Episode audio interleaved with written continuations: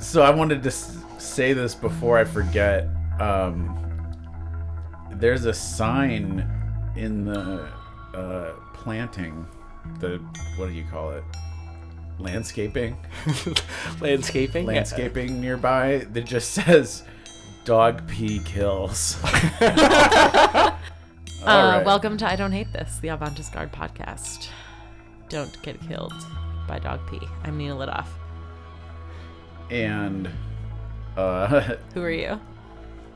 I'm Eric Wenzel. Welcome. Thank you. Today we are joined by. I, I got going good for a second there. um, I'm Eric Wenzel. Welcome to I Don't Hate This, the Avantist Guard podcast. See, the whole time I'm like, we can just cut this out. So- and uh, then everyone's like, no, leave it in. Yeah. It Does, does this always happen? Yes, Yes. it This always happens happens. every episode. He It's like can't the say first his date. own name. I clam up. That's why we have to get it rolling. We gotta right. get it chugging along. All Just right. Get it, and it will come. and We need a warm up.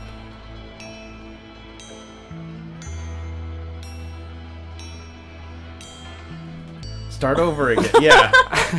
I hope From you guys. I hope you guys do leave this in. This Yeah. is uh, maybe it's just entertaining to watch. That- That's what people mean when they're like, I love listening Watch us flounder to- like yeah. we have no there's dog paddling, but not peeing.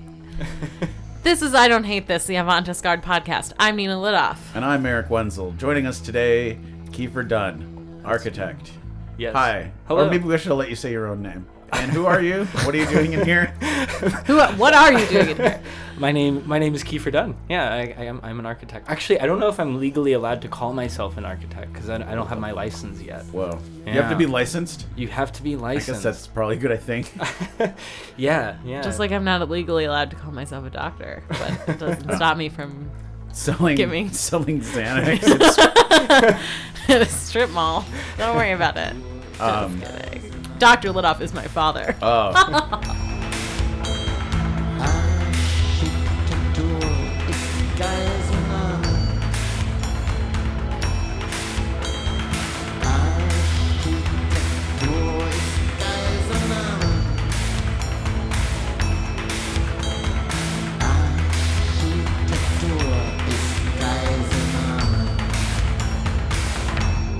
You always answer Doc, Dr. Lidoff's residence, but not.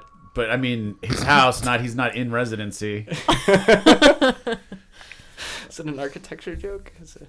Oh, is there? Do architectures have residencies too? Doctors have residencies. Oh no, like like res- residences because you know like houses.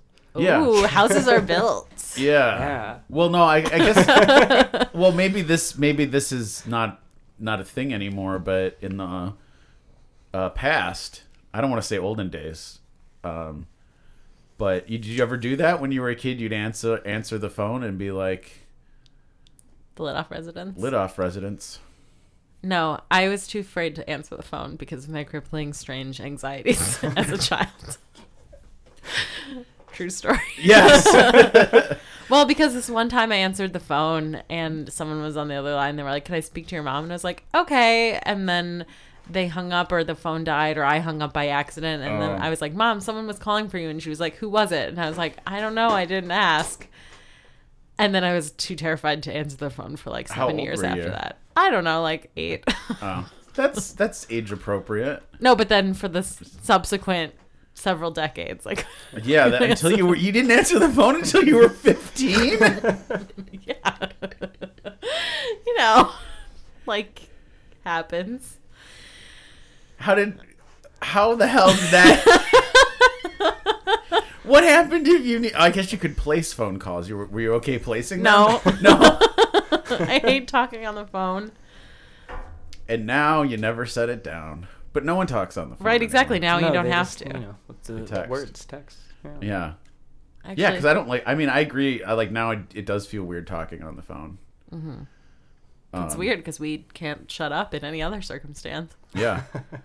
But uh, on the phone. I actually got a phone, a one ring phone call at nine o'clock this morning, and I was very perturbed by it. It just rang once. yeah, and I was mad because I was asleep because yesterday was my birthday, and I stayed up all night. And you and you answered as many calls as you wanted. Yeah, zero. So you we so what should we call you then if you're not legally Well, I guess I don't know because I, I I do a lot of different things.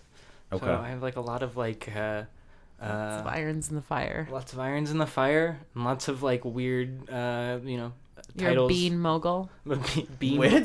Aspi- yeah, you missed this conversation. Yeah. Yeah. So fill, fill I, us in. I've uh, I've been designing bean labels for for a friend, and this has uh, entitled me to a very small stake uh, ownership in this bean company. Um, you know, I, I, I probably can't talk about it on, Is it- on air. It's not signed, sealed, delivered Oh. quite yet. But it uh, uh we have a very exciting bean product coming to market. That uh, well can can I ask you what kind of beans is that? Uh, all well, it's it's there are many different varieties. Um, from your garbanzos to your Okay. Uh, Cuban black to, beans. to your chickpeas? I, I don't think we have a chickpea. This is maybe one we're missing out on. I don't Yeah. know. I th- Garbanzo beans are chickpeas. yeah. Oh, I had no idea. Yeah, I learned that recently. I Can't believe you own a bean company. You don't even know that. I just, I, yeah. I could own a bean company. I'm telling you, it's really not difficult. Uh, yeah. It's yeah, but I'm I'm hoping to just like you know do weird architecture um, and and bankroll bankroll that with bean money. What do you What do you define as weird architecture? the, the kind of stuff that people won't pay for, I guess. Uh, which is like uh, I don't know. A lot of times people call this like paper architecture. Like wait, so like you're just gonna build buildings whether people want them or not? yeah, fuck you. A building is going here. I know that this is a street corner, but Is there? We're Is gonna there? build it I right mean, I the middle. guess I guess that's squatting, but I do like you know how everything in the city now is like guerrilla. Yes. You know, so like I like what if what if people would go to abandoned lots and just like go there in the middle of the night and like build a building? Yeah, I think this is a great idea. There's like a What if you build a gorilla pen, like for gorillas, or alternatively, build in the gorilla pen, but like build like, like I don't know, an organic co-op or something. yeah, I mean those are those like are a bike but- pump station, like at the zoo. You laugh, I mean, but this sounds like a grad school project though. Yeah, I know. Yeah. I have the, all the sophistication of a grad student. this is my application. so is that? I mean, is that the kind of uh, No, risky architecture people are doing? There's like plenty of architects who just don't don't build anything uh, ever. Um, Like Sounds like a lot of artists. Yeah, I was just gonna say. um, so those are what are called theoretical architects. they usually call them paper architects, Oh. and sometimes that's like a you know a kind of Is that like uh, an architect you hold up to to like divert a, an attack or whatever?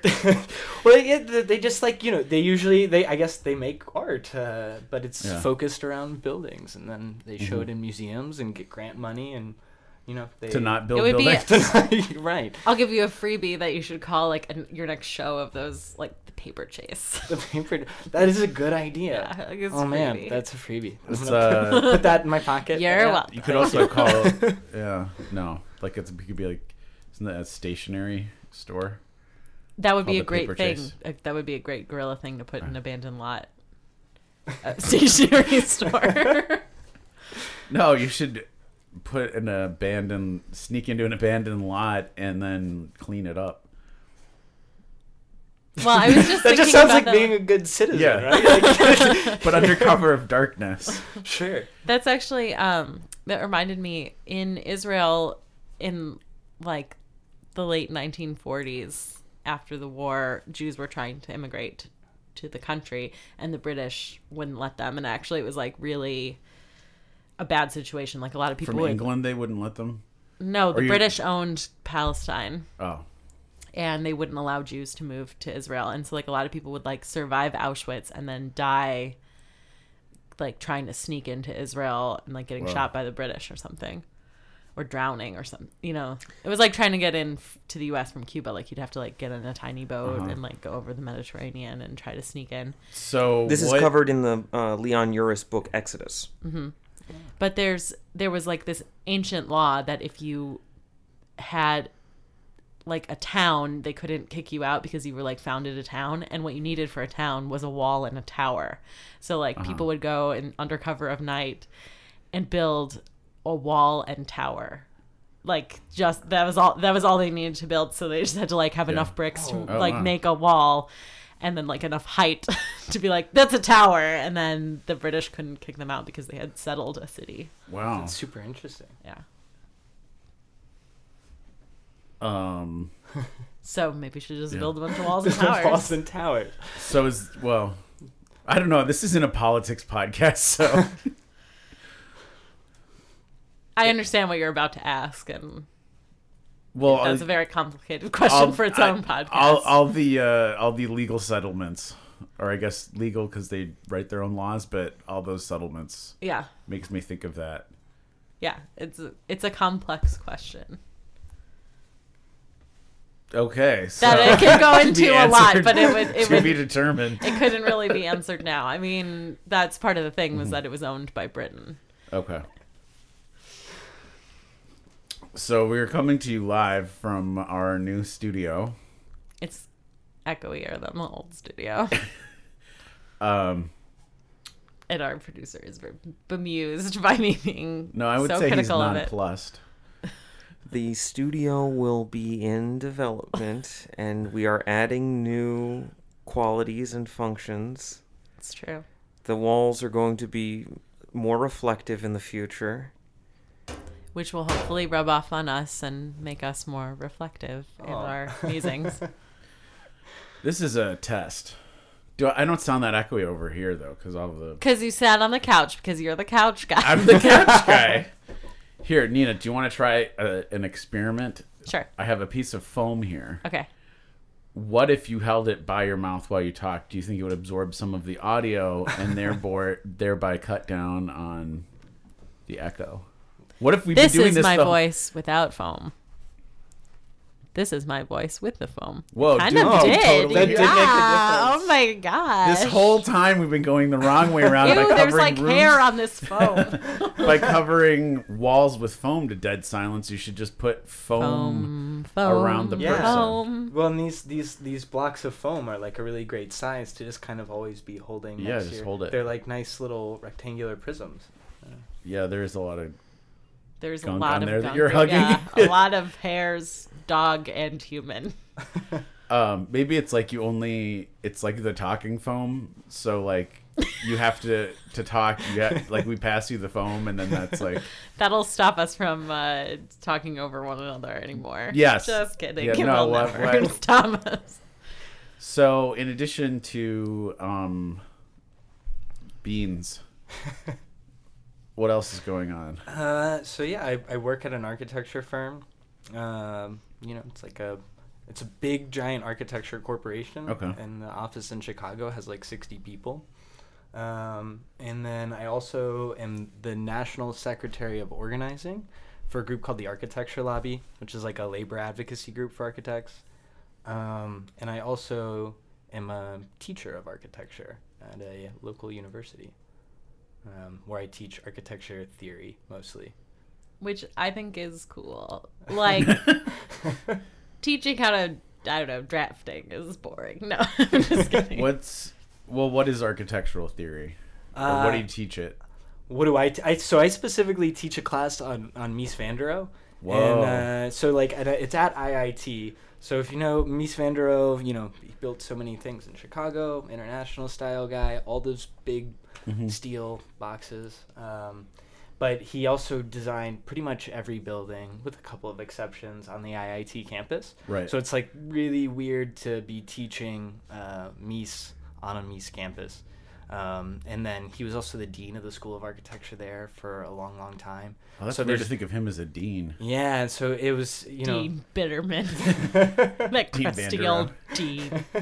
he, I mean, he looks super. He was super old and, and crusty Yeah. by the time he came over because he was basically, uh, you know, the story goes he was escaping the Nazis. Well, not according to the Sun Times. Oh god. Yeah, this is like a very interesting part of Mies's history that's like really kind of misunderstood. So, uh, you know, to a lot of people, he was like almost a co-conspirator in the regime and had like very questionable politics. But uh, to others, he was like fleeing persecution, and like the reality is like somewhere in the middle. Yeah. Um, you know, he was kind of uh, in his early career, he was swept up in like you know the German Revolutionary Führer, and like oh, whoops. uh, That's why they called him that. Right. yeah, This is Führer, F U R O R. that's right. Yes, and and the good kind of revolution, Or like uh, fervor. The is fervor, yes. This is yeah, yeah. Like you know, with the the, the leftists, not the Yeah. rightists. So he actually uh, he was he actually ended up building a monument or designing a monument to Rosa Luxemburg and Karl Liebknecht um, um, uh, to commemorate their assassination. Where is the uh, monument located? Uh, the Nazis tore it down, um, it, but it was in Berlin. Yeah. Uh, so uh, it's a really But they still have the streets though, they do yeah. and Rosa Luxemburg Platz. Yeah. So it, it's a really beautiful structure too. It's like a, it's a very cubist building, um, and it's like these this kind of rough hewn bricks that are supposed to be kind of mimetic of the brick wall that they were shot against and everything else.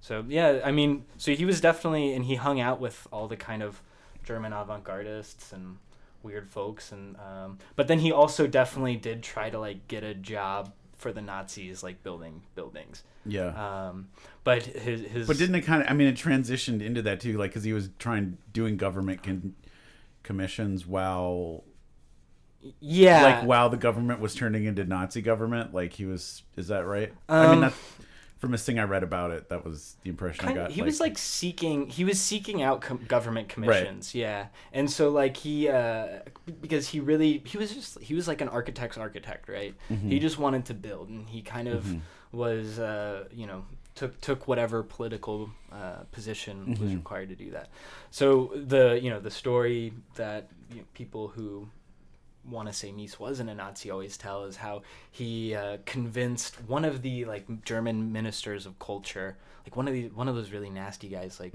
uh, Goebbels or whatever, um, to keep the Bauhaus open because he was in charge of the Bauhaus at the time.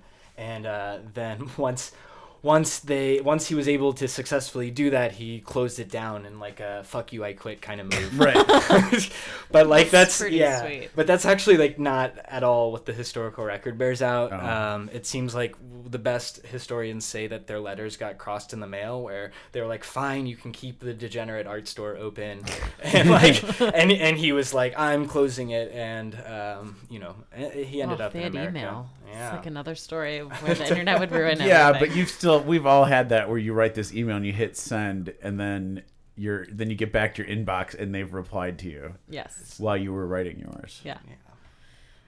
Well, I guess, but this is the thing that I think a lot of people, the Sun Times in particular, as Eric's alluding to, um, but just a lot of people generally have difficulty understanding is like the aesthetics of Mies van der Rohe not being the aesthetics of what Nazis would want, Right. of being quite avant garde. But I think a lot of Americans find stark minimalism to be.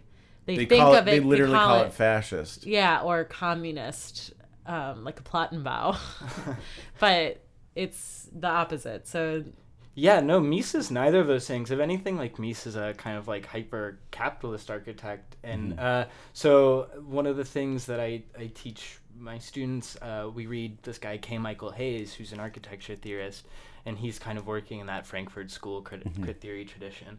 But um, he- the way that he explains the kind of abstraction of a Mies building is almost as like the kind of if you think about architecture as something that holds up a mirror to the values of society, then the kind of like perfect abstraction and inaccessibility of these buildings is a kind of like mirror of the abstraction and alienation of like uh, capitalist economy. For sure. Um, Yeah, which- no, buildings are totally representations of our morals and our right beliefs. and so the genius of like K, uh, K. michael hayes writing this about Mies is usually we think about modernism and the kind of machine aesthetic and everything else is stripping away all of those values, but it's actually just Uh-huh. replacing it with a, a kind of different value system that's like super problematic.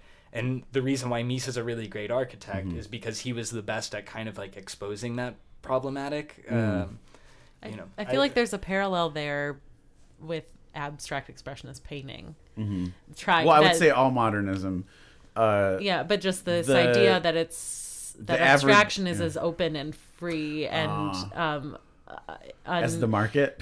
yeah, as un un unpropagandistic as possible, but that in itself, the idea that something can be not propagandistic is is like a really Well, it's a it political turned- ideology to Yeah, think that something could be turned pure. into propaganda. right. It mean, was that's turned into propaganda of like American exceptionalism. Right. Right. Well, that's part partially what the minimalist sculptors were interested in is that they, like Donald Judd, felt you could not co-opt minimalism in the way that abstract expressionism had been instrumentalized as. Uh, It's Which so is, like- which is silly. wrong, It's like yeah. so Yeah. funny to me. Like, no, this is all bullshit. You're being controlled. I'm gonna show you Yeah. the real way by doing essentially the exact same thing. No, and, well, and- but but it, I mean, there is like it is weird to think of like how can a cube be an ideology or something? Well, yeah, I mean, Rosalind Krauss writes about Mies and, and Agnes Martin as the same. Like she Huh. is uh, like identical. Uh, but I mean, like the the grids are kind of a grid is a funny thing because it, it's not just uh, ideological, right? Like it it actually has a a mechanism for political economy and then its elevation into art says something. I don't know what. But if you think about the midwest right? The midwest is covered in the jeffersonian grid. And like so literally i mean think about being on a plane and seeing it. And the reason is is because you know it's it's kind of taking a, a map and a plan um, and uh, putting this abstract system over top of it so that you can sell the land otherwise it Right. doesn't make any sense and so, uh, you know, the grid is this kind of abstract device that's necessary for monetizing all Mm-hmm. of this land and, and kind of operationalizing it for the market. So Yeah. then, so then for it to appear in, in modern art and, and architecture later, um, you know, talks about how this it's this this abstract system. I don't know. Well, Well, yeah, I like that, I about think- the country. If as you go west, it just turns into like right angles. Yeah, the you know? whole states, the whole states are squares Yeah. or rectangles. But I guess, but that I feel like the history of how Chicago became a grid is oh kind of man, is there any square state that would be so cool if we had yeah, just like had a s- basically, um, not New Mexico, Colorado, and Wyoming are both rectangles, but yeah, neither of but them like is a perfectly square state.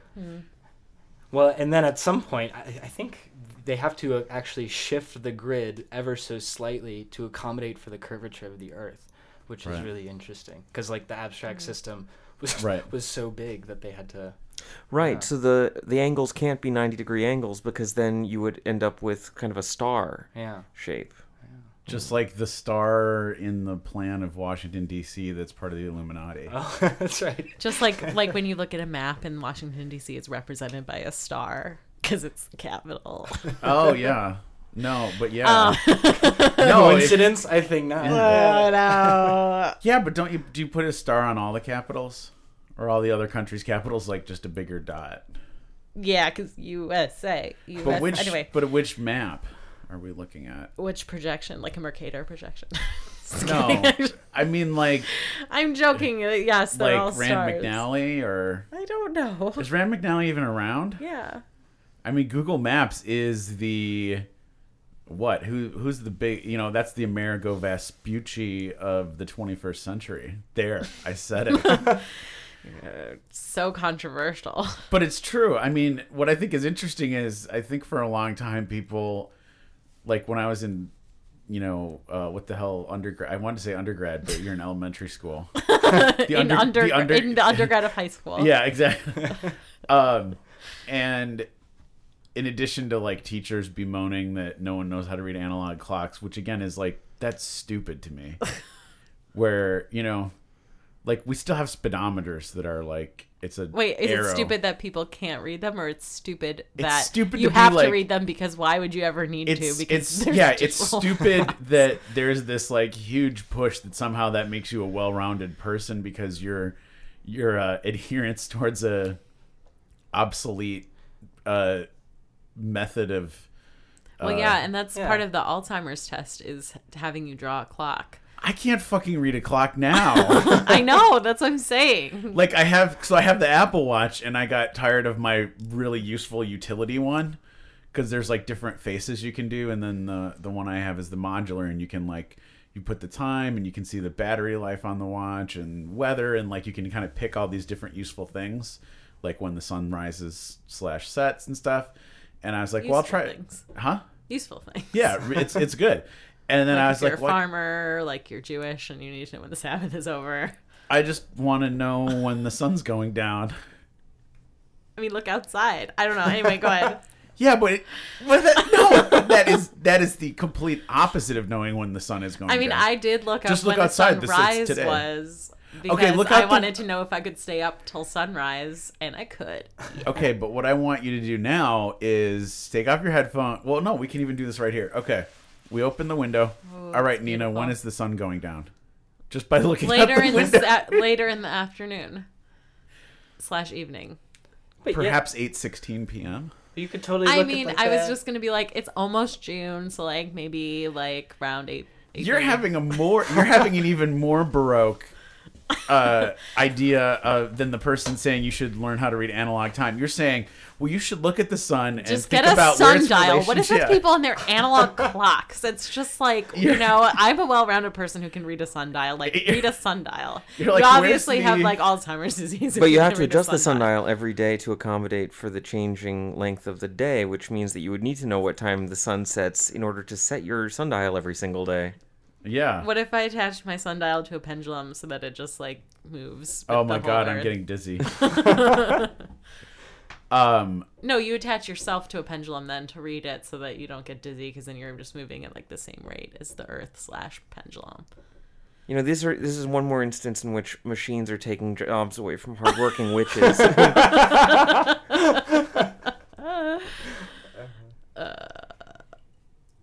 So Anyway, grids. my point well, so okay. What I was asking before was about the grid structure of Chicago, and I guess, or not just Chicago, but like in a city planning kind of way. Like, is there any kind of? I mean, I feel like it's an interesting view to talk about monetizing like parcels of land, but it also is slightly cynical because the grid is like functional in terms of city building Uh, yeah, I mean, but and it's like civic but there's a like organization or something. Yeah, but it, uh, it's interesting when you like study history. Like they call this like uh, morphology, urban morphology, Mhm. um, the shape and, and network of cities. So it's not like that a grid is always the best thing because if you look at like a feudal city, it's totally Mhm. insane Mhm. and doesn't really work for how we live and move things around now. mhm. But it totally worked then, and that that's why they did it, right? Like a Right. city is a kind of like optimized system. So if you're living in a totally different way, then it, it takes that form. But then the kind of messed up thing about cities is that once it's there, it sticks because these are kind of immensely intensive like human enter- enterprises. So Like so it takes something like a fire. yeah, yeah, or like someone like Napoleon to come along and Right. uh, with with uh, Baron von Haussmann and and Haussmannize Haus Haussmannize Paris. I think that's what they say. Uh, but which which Was that when they dug up all the graves and built the catacombs? Uh, I th- maybe I don't know. It's But when they it's built when they the built the boulevards boulevards. for sure. Um, like in Paris Street, rainy day. which was actually a political, a very political thing because they were it was it was in the shadow of the Paris Commune, and so this the, you know where the citizens built barricades and uh, everything else, and Napoleon wanted to be able to put down a revolution Ah, uh, of the people, and and so he wanted to be able to move armies through Paris, and uh, you know break up these kind of defensible pockets of space. So now you have these Parisian boulevards. There's kind of a dark history, and then uh, you have someone like Burnham when he comes to Chicago does the city plan of Chicago, sees that, and now we have all these kind of wonderful angled boulevards in the city. Right. It's well, I mean, because yeah. Napoleon is kind of a nefarious character, but that had a tremendous impact on like people using public space because then you Yeah. could walk around like a flaneur yeah. around Paris, uh, whereas you couldn't so easily before. No, for sure. I mean, but uh, I don't know. I you have to like wonder that like that like behind every like good thing is like a kind of there's always a kind of nasty history. Because There you like go. especially with like urbanism and architecture because it's it, you know these are things that cost so much money to do a, bu- a mm-hmm. building or the city stuff. So they always are kind of uh, instrument of power Yeah, but good thing Napoleon stole all that art from like literally everywhere in the Middle East and Africa. So it was like NVD, and I had plenty of money to build a boulevard. You know, there's another way in which uh, Napoleon had uh, an impact that uh, remains to this day, which is the way that he insisted that people who were studying poetry and art become public servants by going to uh, professional schools in order to learn things like uh, city planning yeah. and uh, you know and architecture and uh, and that's how we end up like um, Blaise Pascal uh, starting out his career after school uh, studying bridges. You know, even though he was a a theologian and a ma- uh, mathematician, uh, because of um, Napoleon, uh, he started out thinking about uh, shapes of uh, buildings and roads and bridges. Huh that's, i had no idea that's super interesting I Um, mean, while we're on this topic of Yeah. Napoleon, quickly, uh, since we talked about Napoleon in our last episode, God. I just saw that that painting by Jacques Louis David is coming to the Art Institute. Oh, the one. Where Death he- of Marat. No, good. Not- no, no, good not the good memory, one. but yeah, not the good one. No, the portrait of Napoleon, where he has his Mm. hand in his vest. Oh, that one. Okay, Yeah. cool. Yeah, so we'll have to go check it out Was and let he you had, know what like we think. or whatever. I'm sure it's great because Jacques Louis David is awesome. Is it going to be accompanied by the George Washington?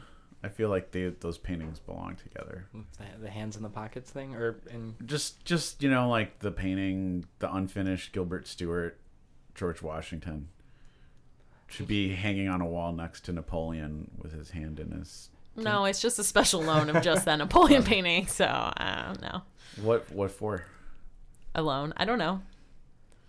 I'm not plugged in on all the goings on there. Well, but usually when they announce it, they're like, I don't know. I just saw it on the website. oh, you guys can totally make this like a segment though napoleon watch yeah. Christopher Williams update. Oh, I saw the Christopher Williams postcard that you have framed in your bathroom. Isn't it great? Beautiful. Yeah. Every time I get out of the shower, I ha- I smile. like actually, it's the most spark joy thing that I own now. Um, also, it was fifty cents off at the MoMA gift shop. So Because they're like, who wants this? exactly, there was they're trying to get rid of them. I, I think one of the saddest things in, in art is missed opportunities for uh, marketing. like, what was the. I mean, that's why some little, some a lot of art doesn't get produced because like you won't be able to make marketable toys off of it. So No, a lot of. Uh, there's a lot of art, like. Um, let's see, I can't think of it now, but, you know, it'd be like a traveling exhibition. And then. Uh, it would be like, oh, they're gonna have a postcard of that, or they're gonna do whatever of that, and then you go and they're like, oh no, we got this really like stupid looking one, or it's an awkward shape. yeah, let so me just say the- that I was the most disappointed that they didn't sell postcards at the On Kawara show. Yeah, like, that was some fuck? bullshit. that was like a great opportunity. so great.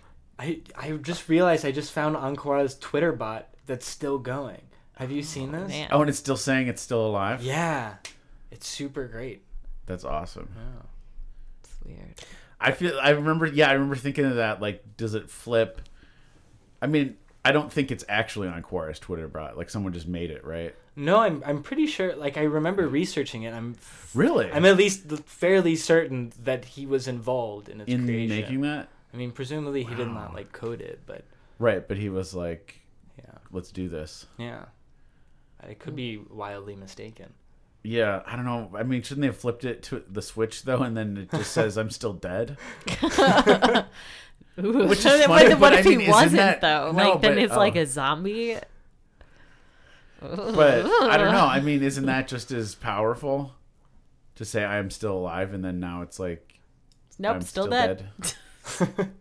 Just checking in, still dead.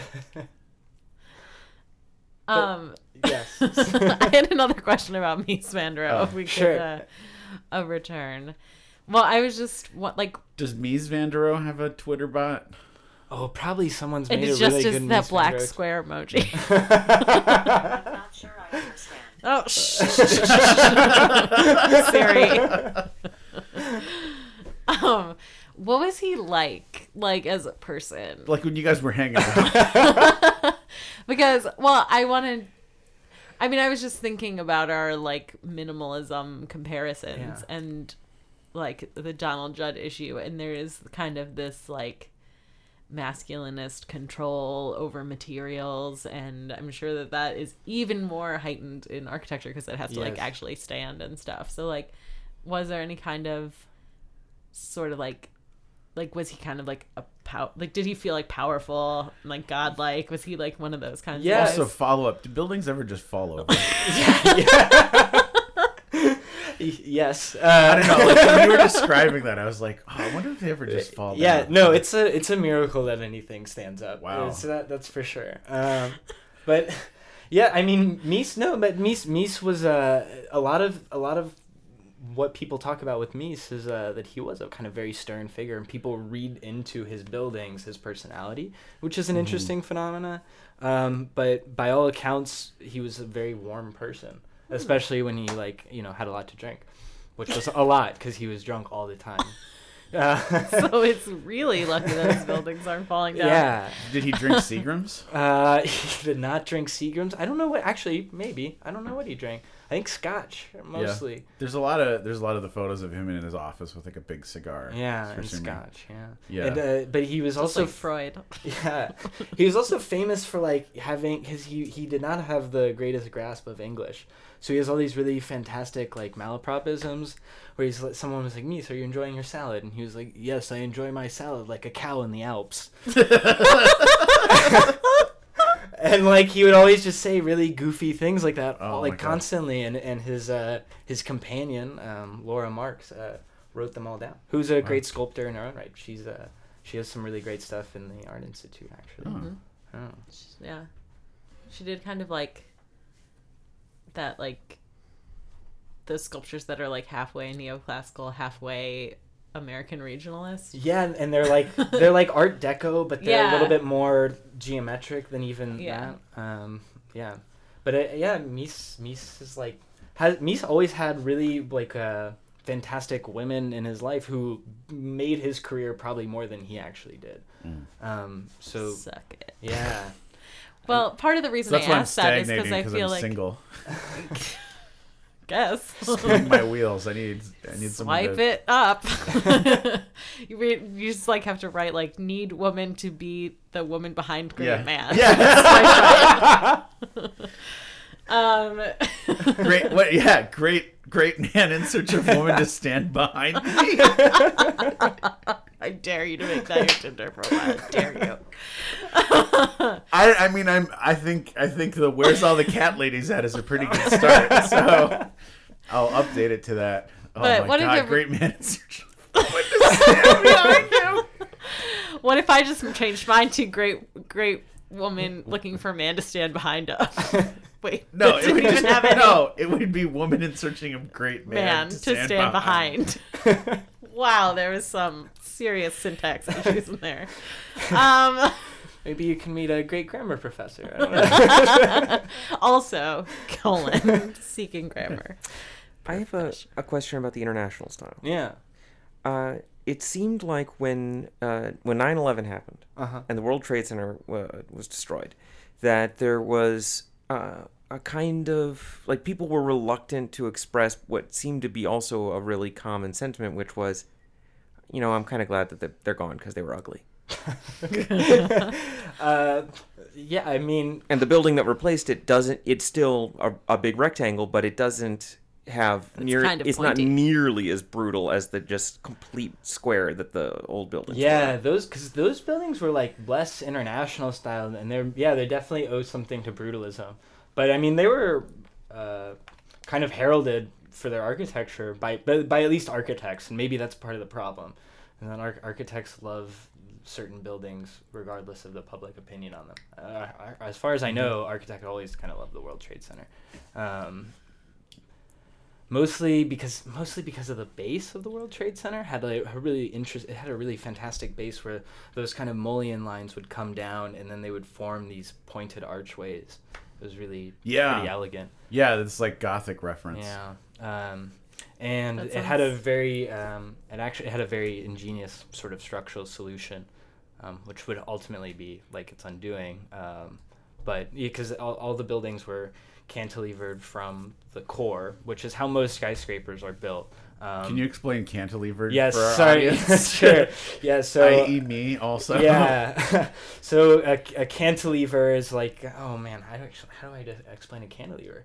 Um, it's like when you have your iPhone leaning off the edge of a table. Um, yes, just like that. Which is that's the cantilever. So it's kind of uh, the structural support is coming from the table, but the slab of the iPhone is hanging off, and that's the cantilever. So uh, you know every So you're like Is it out. a- particularly sturdy? I mean, it is. It is staying. I'm Yeah. doing it. In case anyone was wondering, I put my iPhone on yeah the table. so there, there's all kinds of rules of thumb right where um, so you, for a cantilever you want it to have the back two thirds of it be supported and then you can have one third of it be Uh-huh. hanging Just like the depth of field yeah can focus. which is it's what two you can only of focus on two out of three things. no. It's uh, the depth of field is one third in front of and two thirds behind the range of acceptable focus. Picture.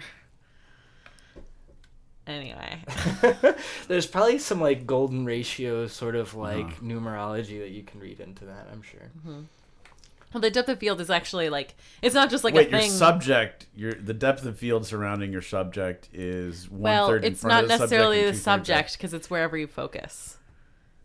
At Well, the then. point of focus, then it will be in focus, two thirds behind and one third in front of wherever you f- focus the camera, ideally on the subject. But if you're very, very close to something, like someone's face, for example, that's why you want to make your focus their eyes, because if you're that close, one third in front of will be Their like nose. their nose. But if you focus on their nose, then their eyes would not maybe Yeah. be two thirds behind that point. And also, if you focus on your eyes, then the back of their head is also in focus. right. Have, have I ever told you guys that i was a professional photographer at medieval times for four years Oh my No. god, that's amazing. Holy cow! Did you pet the horses? that's the first question you ask somebody who worked in medieval times. I did pet the horses this one this one time. They're very protective of the horses. Medieval Times is actually the largest owner of Spanish Andalusian stallions in the world. Whoa! Oh, Wow. the Andalusian horse. Do they have any pintos? I, I, I don't know. Uh, Is that How do you say horse in French? I thought you were supposed is that to know bean- a bunch is that about bean beans. joke? Is- Yeah. Wait, no, there's a horse called a pinto, I, which I was so how do you confused. say how do you say Uh, horse in French? I'm just trying to make a Horse. Shannon Cheval. Andalou joke. What? Cheval. Cheval on Andalou. Like Au Cheval, the restaurant is Oh. a horse. but they serve hamburgers. Are they made of horse? They're Is neither made of ham situation? nor. Um, Yeah, why is that? You have hamburgers, and then they're like, "Oh, well, this this is a bison burger or whatever." You know, this is a. they're exotic. Shouldn't you also just game. you shouldn't you also just call it a hamburger because it's named not it's not named for the city either. I have a follow up question. What outfit did you wear when you were a photographer? I did. Medieval I had to wear tights. Uh, I had to wear tights, and then I we had like this big tunic uh, that went down to like your knees. And so I'm pretty. I'm, I, you know, I wear very skinny pants. I think it's like a throwback to my medieval times days. And your Third follow-up- camera is made of uh, wood and horse teeth. Yeah, I know. It's like oh my god. allow allow You know allow what's crazy though? allow guys? thine to to magically draw thine It was. likeness upon the We would always have like uh, Rena- Renaissance Festival people come in, and they were the worst. We call they were Rennies, and they were terrible because they would always like you know call us out on our anachronisms. And, Yeah, whatever. And make They us all speak go in an eat. accent. They go eat a bunch of turkey legs, and they didn't even have turkey in Britain Right. then. It's so like, true. pff, you're a bunch of idiots. Anyway, But that's like the crazy thing is like I guess a camera could be construed as anachronistic, but you actually could go build a camera with the stuff that you had Yeah, in well, the Middle Ages I mean, or you the could- They had camera times or in the obscuras, yeah. Right. Yeah. They just so- well they had they had camera obscures, but they didn't have a way. To They didn't. fix the image. Yeah, they hadn't developed. They didn't know how to make the picture stay. In case you're they didn't have any wondering- paper or film. In case But you're you wondering, can- a hamburger is the main course according to Wikipedia. it's first info stat. Main course. Place of origin uncertain. Germany or America? Um, a hamburger or cheeseburger when served with a slice of cheese on okay, it. okay. We're I gonna, just thought it was time that I, you know, fucking go find out what the origin of the hamburger is. Oh, but you know, speaking of the World Trade Center, there's this crazy thing. I was actually at last week the American Institute of Architects convention, and every year for like the last eight years, there's some truthers who are architects and engineers, and they're part of the AIA. And I, I mean, like obviously they're an incredible small minority, uh, but they managed to get a resolution on the floor of this huge architects convention to open up uh, to have the professional association open up an investigation of the collapse of world trade center building number seven it was like the most surreal thing because there's like 8000 architects in a room voting on Uh-huh. all these resolutions and these guys just like hijacked the floor and uh, hijacked. I, it. I Fuhrer hijacked. It's not, I- yeah, well, No, no, I, I mean, I'm glad that you brought this up because I was going to make a really tasteless joke when you're like, architects love the base of the World Trade Center. I was like, you, the place where the government secretly hid dynamite. well, the, and the new World Trade Center building has the bottom, you know, It has the three- dynamite built in. so you can just press a button anytime you need to. Well, they they built the bottom 300 feet like out of it's just a solid block of concrete, and this is like a and, it, and it has like steel uh, cladding around the concrete. It's actually like a So it's like a ziggurat. yeah, yeah, no, you- what is it with you guys and not understanding what ziggurats are? Like, this is a recurring thing. No, but well, I'm A ziggurat is like a pyramid with steps. Yeah. no, it's not. It's explicitly not. Because a pyramid's not a tomb, a ziggurat is the base of a temple. On top of the ziggurat, you have built your temple. No, but I just meant it was like pyramidal in shape. Like it has. The top part is smaller than the It's bottom. built, Yes. it's built by someone with Yeah. diminishing goals. The people who made the bottom part made Yeah. less money than the people who were responsible for the top. Yeah, the top one percent. Oh, top one percent of ziggurats get ninety nine percent of the bricks. Yeah, That doesn't even make sense. It's the opposite. it's the opposite. No, the the top one percent of pyramids get paid way more, even though they only use one. They need one percent. I mean, it's like on the dollar bill, right? It's Yeah. where the top floats. yeah. Also, the Illuminati Yeah. eye. And, Uh-huh. um, Yeah. Um, no, but you were just, it was a ziggurat joke. But, because when you're saying that the, it's 300 feet of solid concrete and then on top of that is the building. And then I was Yeah. like, what did they have to like climb up the side to get to the first floor? And then I was like, and I was like, oh, I guess that's like a ziggurat where it's this huge base. I'm assuming it's Yeah. underground. Yeah, and I think like it's not. It's like four or five feet of concrete, which is a lot. Uh, but uh, yeah, it's it's to make it bomb proof. Um, literally.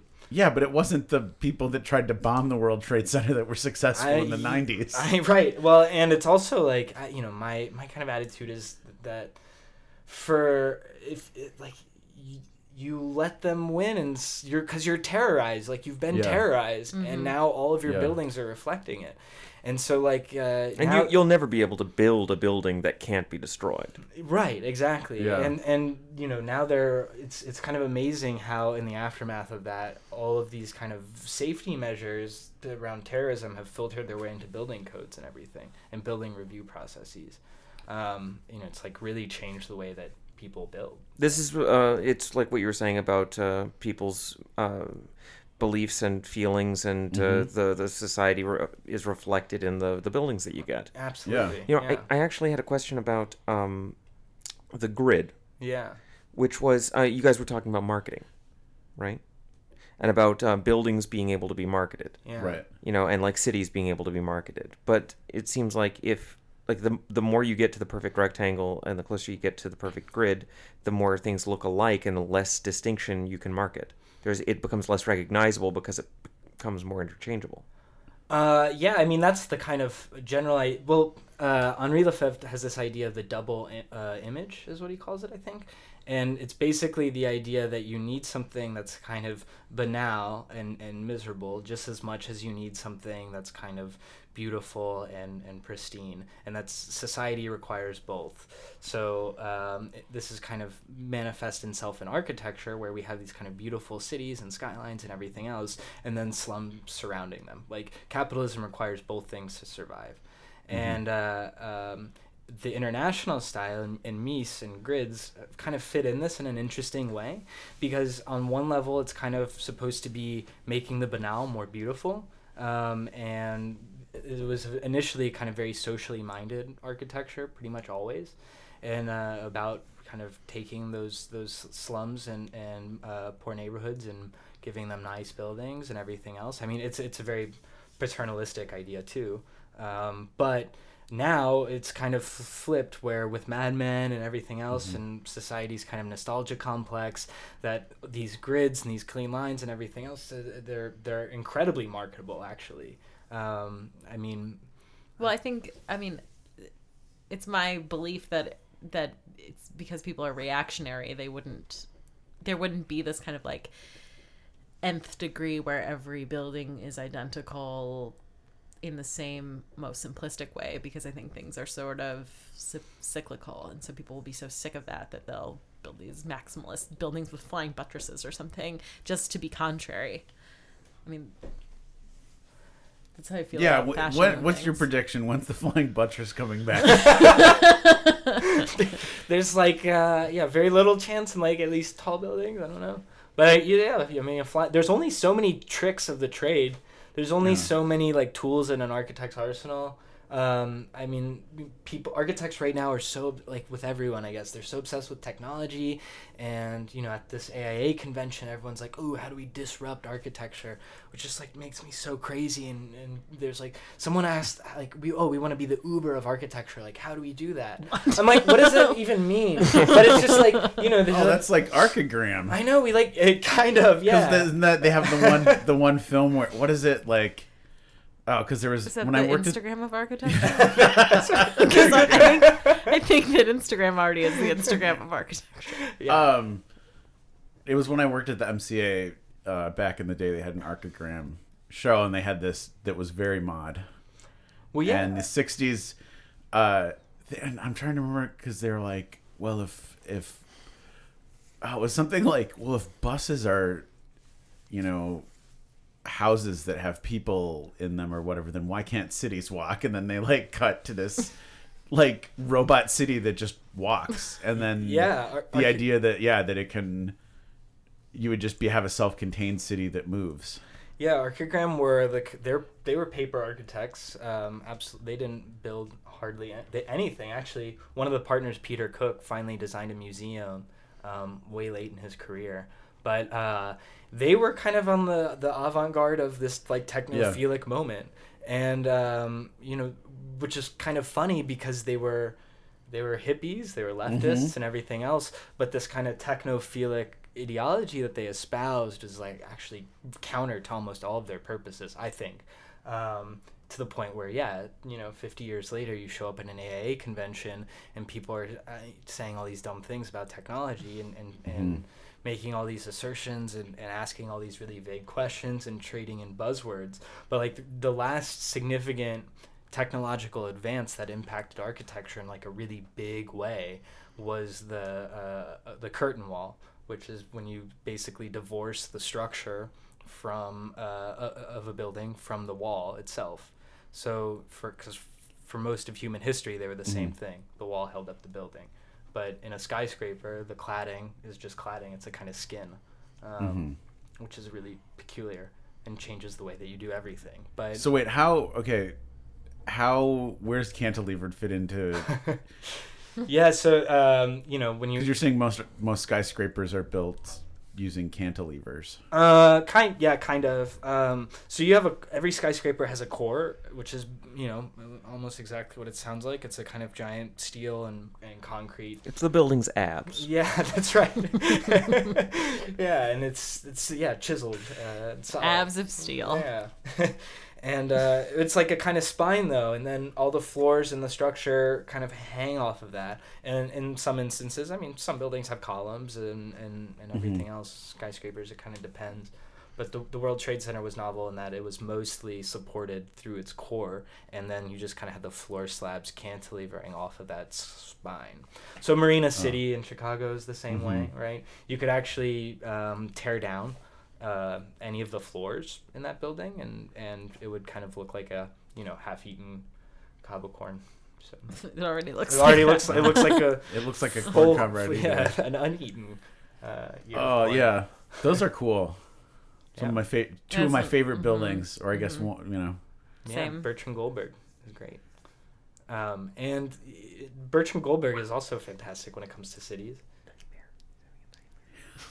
the dogs have been a nightmare. Oh, he just barked in his sleep.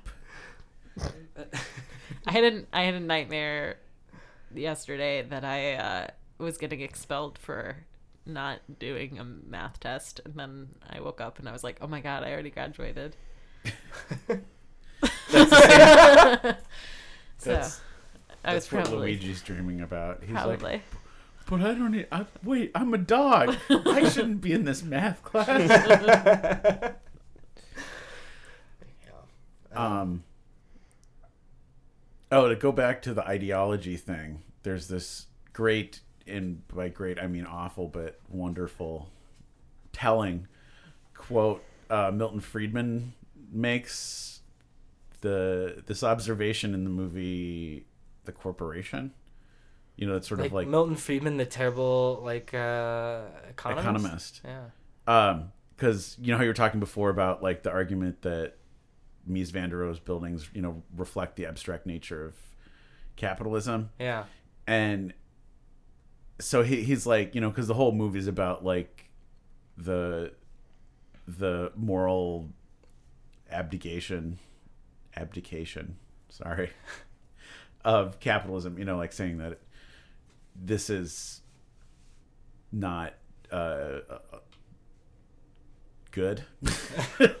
Basically, that, that corporations are, uh, you know, behaving as as psychopaths or whatever. You know. It's kind of funny Um, because he like he seemed to have actively promoted that with everything that he did in his life. Yeah, and then so he has this thing where he's like, he's like, this is you know, it's ridiculous to say that like an economic system has morality or has an obligation. He's like, does a building have morality? Does a building represent like? Yes, just like literally yes. like like Oh his God, argument. It was like, oh okay, so yes, you just made like. It, it's just this amazing quote where he's like, he's like, can you hold a building responsible for a society's beliefs or something like that? And you're like, it's built as a representation of those beliefs. Like, Absolutely, yeah, and that's like what you were saying is that you know uh, in in capitalism we love to think that this is a kind of like natural and, and ideology free system and world, and that everything that happens within it is is somehow divorced from and disabused of any any kind Uh-huh. of responsibility or or uh, malice of character, and it's just not the case yeah, that it's somehow objective, like the Yeah. grid too. That the the grid is like just this self-evident Right. truth. and it's not and that's and that's why you know uh, i mean maybe my politics are definitely showing but like and i still love mies van der Rohe, and one of the reasons why i love mies is because he you know i think that there's a there's a power uh, when you're able to kind of expose those value systems for what they are so like uh, which, which is kind of a peculiar thing because I, I almost love Mies because he's so abject. I mean, I, I Mhm. don't think that anyone um, uh, uh, does a better job in architecture anyway. Of like, I mean, if you go to Federal Plaza and you stand in Federal Plaza, there's this kind of weird doubleness that happens where you're a part of the city but you're removed from it at the same time, and it's like it's very isolating, but you can still see everything that's happening, and the buildings are kind of collecting it and the reflections. And so it's like it's a very kind of unsettling and un- unnerving experience, and I, I think that's what makes it powerful uh, and, Yeah. and and actually kind of deeply progressive.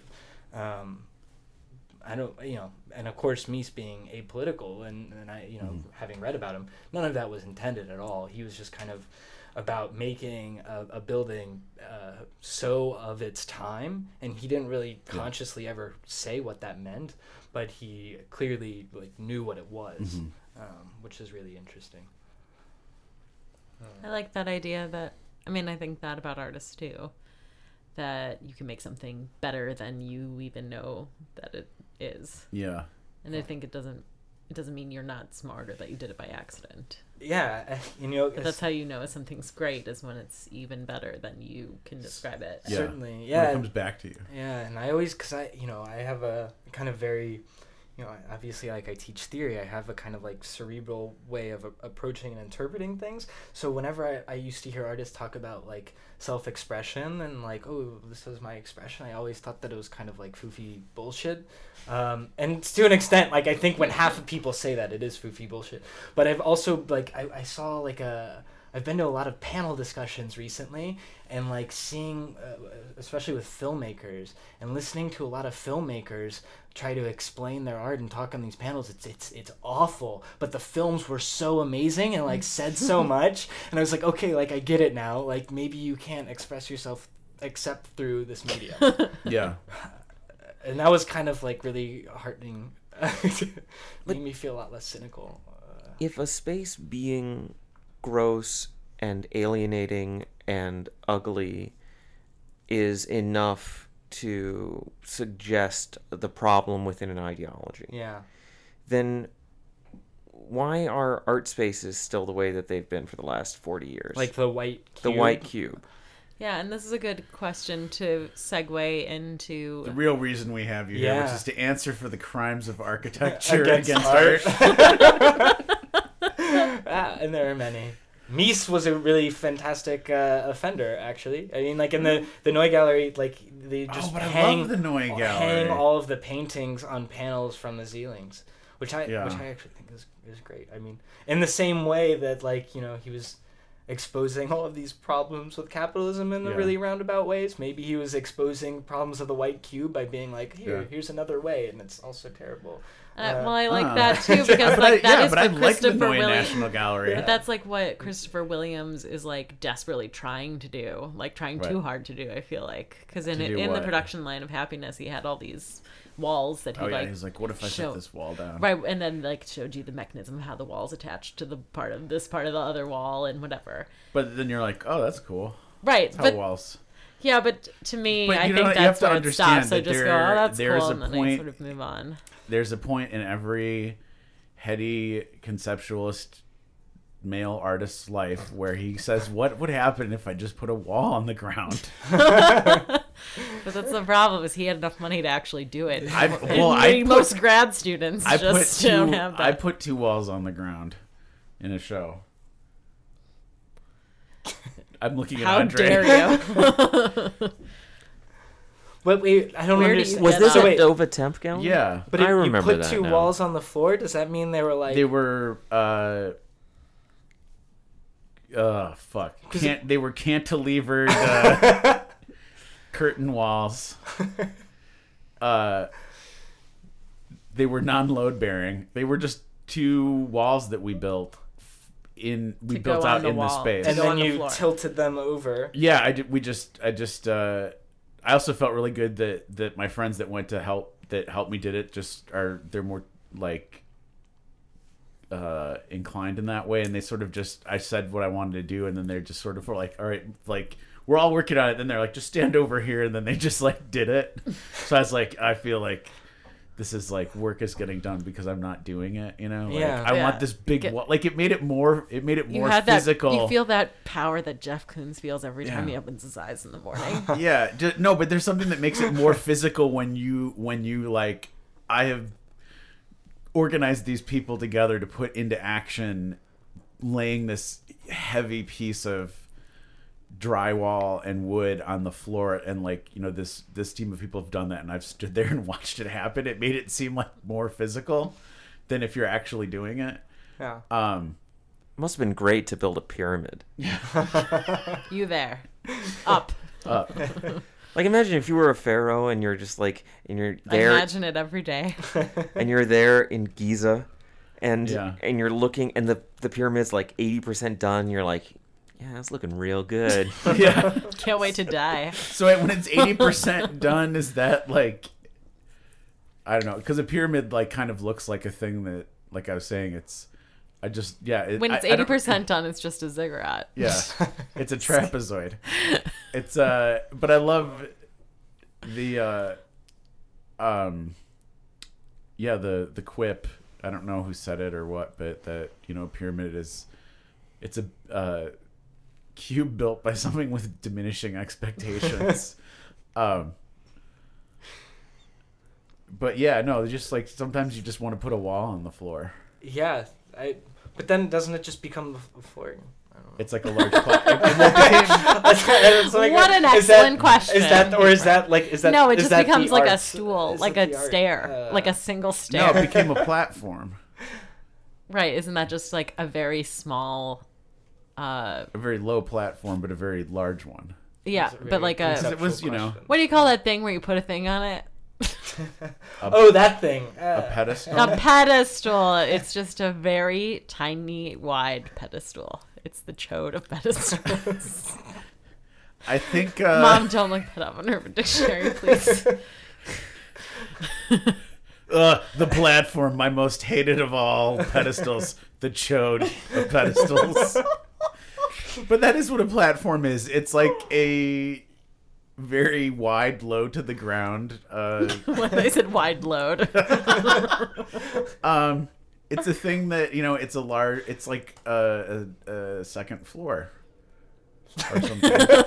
but in Europe, it's the first floor. yeah, I don't know what the hell do they call platforms over there. oh, the literal translation in French is uh, étage, so stage. Yeah, That's what I was going to say. It's a stage. It's like a frame around a, a horizontal space, the same way that a frame on a wall, you know, frames a vertical space. Yeah, and both are invitations uh, to to enter an arena in which to act. Ooh. Well- While not being a, a very cool conceptual male, I wouldn't know. You were just like you're just like, hey, you goober, put those walls back up. Why are you doing it with a perfectly good wall? You got it all dusty. yeah, those but those walls in it. the photo galleries downstairs are those weird walls where they like, They're modular, so Yeah. you can move them. I mean, almost Uh. all the walls in the museum are modular. yeah. But I guess what Christopher There's Williams this- was like is, did you know these walls were modular? So yeah, so to to dip our toe into that, architects making bad bad buildings. Yeah. Well, I don't know that. Um, you know, I would maybe uh, like. so wait, what? So, so where do you get off? No. Yeah. I don't think it's the architect's fault. Uh, Lie. well, who else's fault is it that? it's Well, people are just the making art that needs trustees who, to be. yeah, it's it's the clients of these Yeah. institutions uh, who hire the architects. I mean, they they expect their buildings to be done in a particular way, and you know the the the kind of white cube is a a signifier of a lot of different things. But And- there's a couple. Well, yeah, I mean, I'm. and so like the I mean, to the architects like like you- what? Like expound on that too. Well, like uh, I would say that when you're if you, if you were, uh, um, oh man, I listened to the last episode with Masterpiece. What was it? What was what were the characters' names? There's like Wilhelmina von Snooten. yeah. So if Yeah. Wilhelmina von Snooten, right, like shows up to a gallery uh, to buy something. And it's not like a white cube, like uh, you know, it might it might throw off her uh, her bidding. Like this is kind of Yeah. like what uh what a what an art market connoisseur w- would expect. It's part of the ritual of the space, Right. And um, you know, the architect's agency in creating that is kind of it's it's really pretty limited. Uh, so architects don't have like uh, nearly the degree of autonomy. Um, But I would say in the in when art museums fail yeah. are when they fuck up the white cubeness.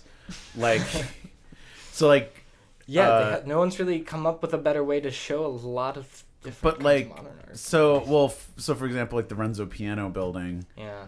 um, at the Art Institute, like it has this.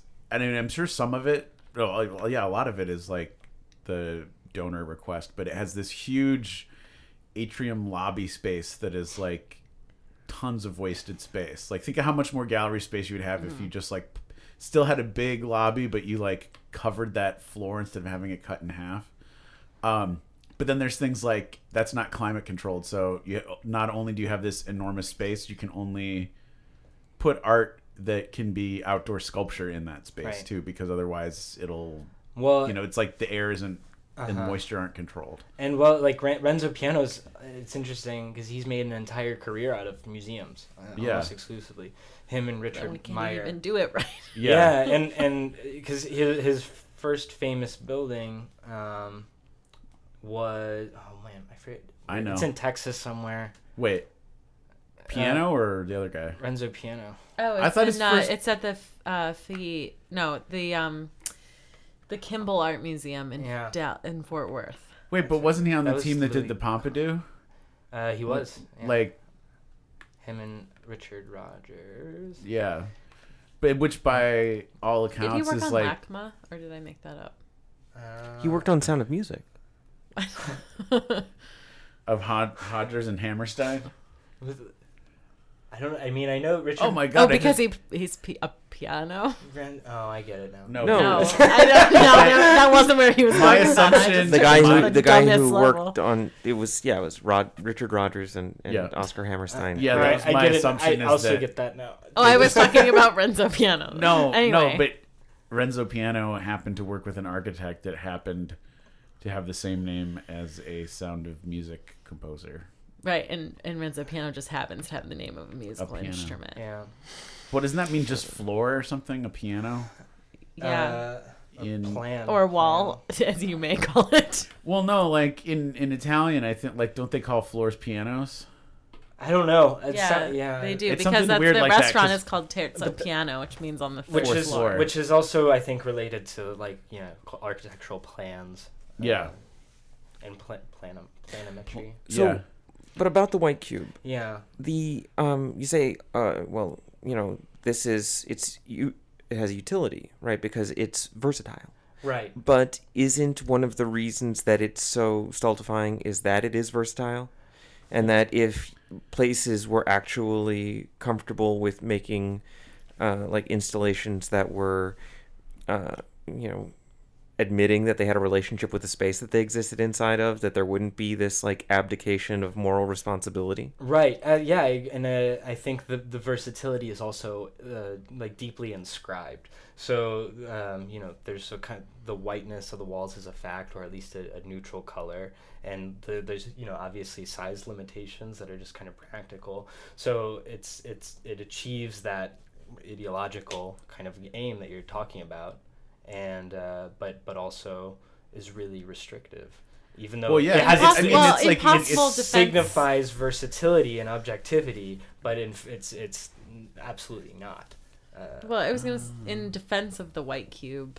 There's It's the best ever. yeah, thing. there's no way of knowing. Like I understand that it's it's not it, it it's not a blank canvas because of all the ideology behind it. yeah, But there's no way of knowing what But works it's as close will as you can actually get be with shown. a wall. Well, it's it's would it's you don't know what's going to be shown in there like Right. in perpetuity. So it's as good as you can get to having something that Well, this is another. This is again another Renzo problem that that now maybe again. Well, uh, Well, I, don't know. A, I don't an know. art. Uh, uh, a ren- well, a building is is a camel designed by a committee or whatever. You know, like yeah. you say that a, a a camel is a horse designed by committee. So, um, but they it has things where it's like the reason they have to like shut down the street and rent a four million dollar crane to put things on the sculpture terrace Mm-hmm. because the only elevator that goes there is a like five person passenger Right. elevator. So there's stuff like that where I'm like, I think you could still be true to the white cube, um, and have you know a freight elevator. Yeah. yeah, I mean, and uh, I guess I also am not ideologically opposed to the white cube from like a theo- like a theoretical perspective Mm-hmm.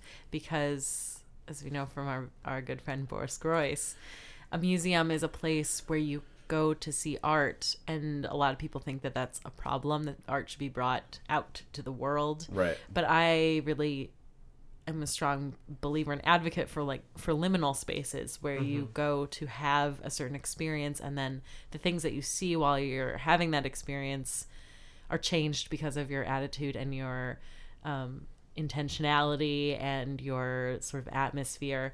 And the white cube is the signifier, even to people who are not Wilhelmina von Snooten, that you're supposed to be having an art experience. And and maybe it's the, temple on top of a platform. Right. Yeah. But I, and I actually a lot of people think it's horrible to make a museum a temple to art because it ruins the art, but I disagree because I think that looking at things in a, in a art context where you go and you like have that like pilgrimage experience, you like take off your shoes, so to speak, and s- calm yourself and say I'm entering into this spiritual off- realm. You say, Nina, calm down.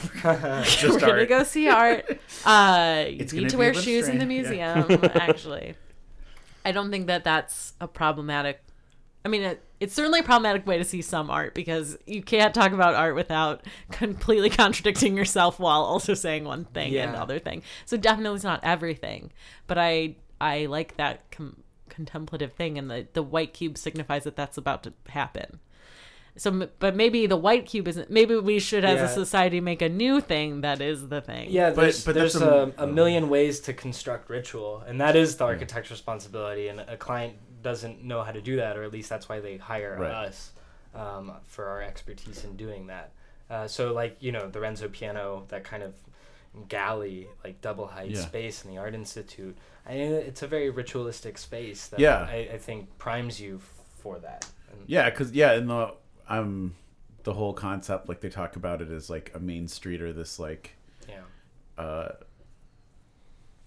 yeah this gathering point and that's like where you're talking and then you go off of it into these quiet spaces Right. so that's the part where you go and check your phone or talk with people and meet up and then it's like okay be quiet we're going in the thing Although I love talking loudly in the museum because there's no, there is no explicit. I mean, if you're like screaming, they'll be like tell you to stop. But like, there's no explicit thing that says that you have to speak quietly while you're in the museum. there should be a thing that says turn off your fucking skeuomorphological sound effect for your camera phone That's true. like Uh, like do you realize you're making Click. noise yeah like because it's literally like and it's like first of all it's, It's a phone it's not a noise. camera and then, like- yeah it's a shutter it's a combination shutter noise and mirror reflex noise. Yeah. it doesn't exist in a so phone. it's, yeah neither it's of them exist. completely false yeah i remember that when digital cameras were coming out and like my art teacher was like oh it's so cool it even makes like a camera sound when you take a picture oh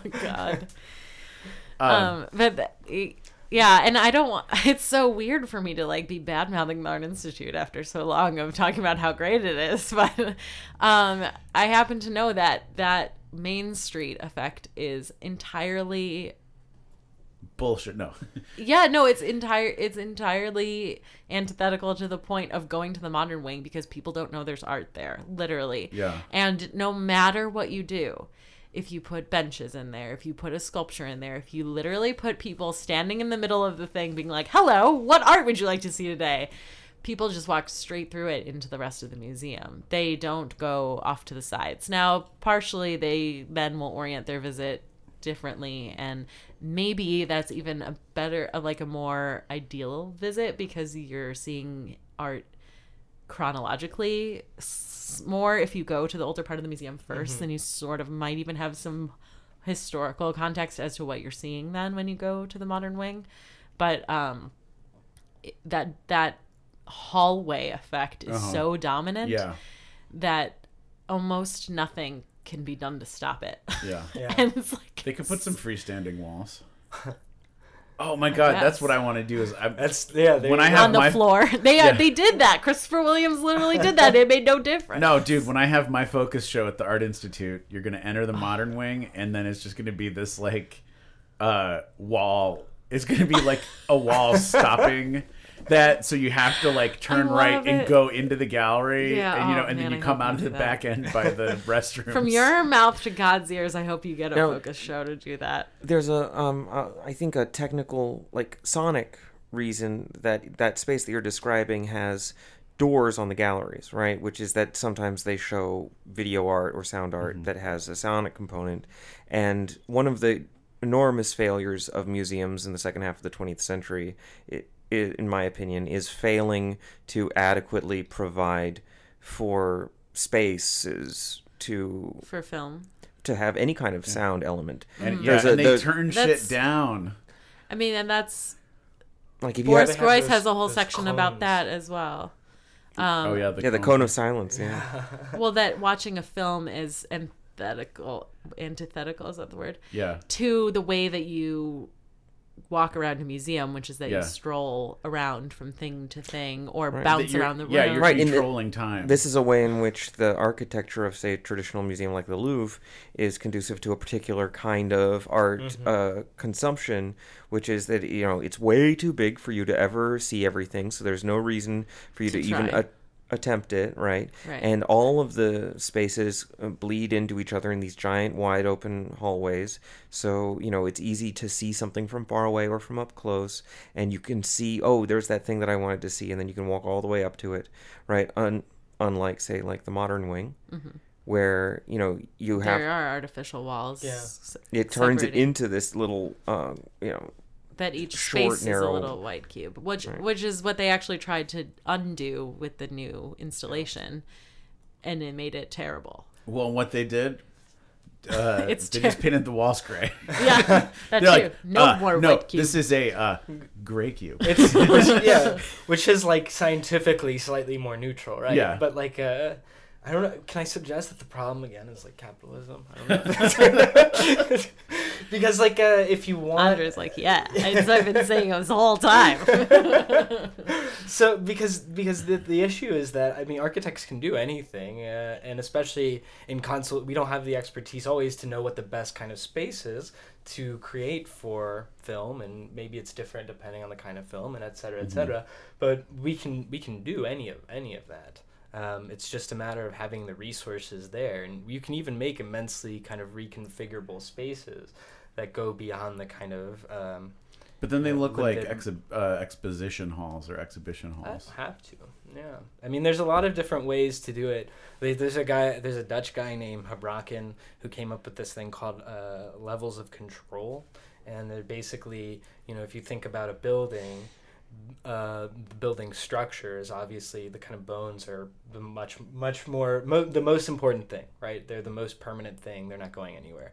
But then there's a you know systems that are laid over top of those bones that all have different degrees of permanence. So it's not just about kind of having walls on casters that can roll around because building a wall it, like it's intensive but it doesn't have to be that intensive Right. and so if, if you're designing right and you have the resources to do it, you can kind of endlessly reconfigure a lot of buildings um, to, to, you know, uh, in a way Mm-hmm. that's not just kind of uh, ad hoc. Um, if you if you know what you're Yeah. what you're up to, but that requires resources and, and will and you know um, yeah, the, that's. the market economy takes a lot of that away, especially from art.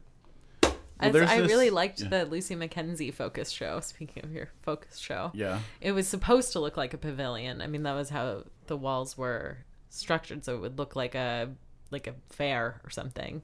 And then the window, the front window, it- had a whole installation, so it looked like a shop or something. It looked like a shop window from the Yeah. movie M. yeah. And then there, then there was But a that was the video only part at that the looked end of there.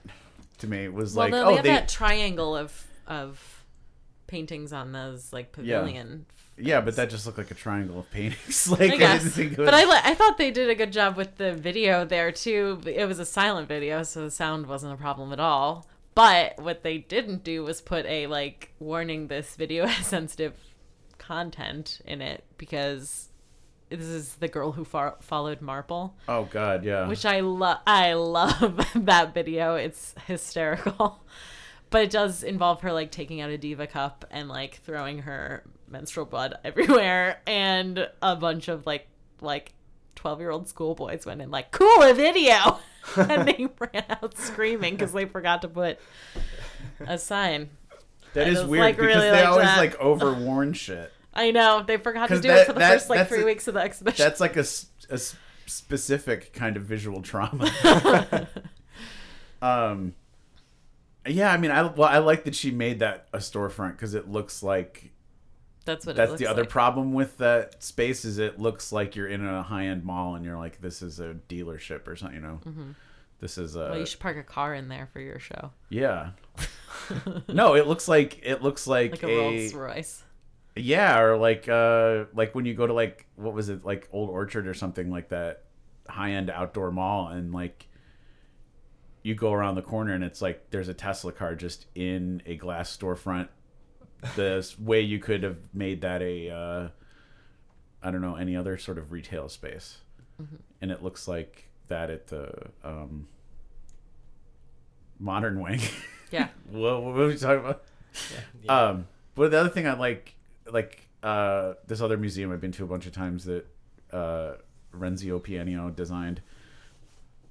I also like so when they had the groundbreaking of the one at Chicago, um, Mayor Daley mispronounced his name.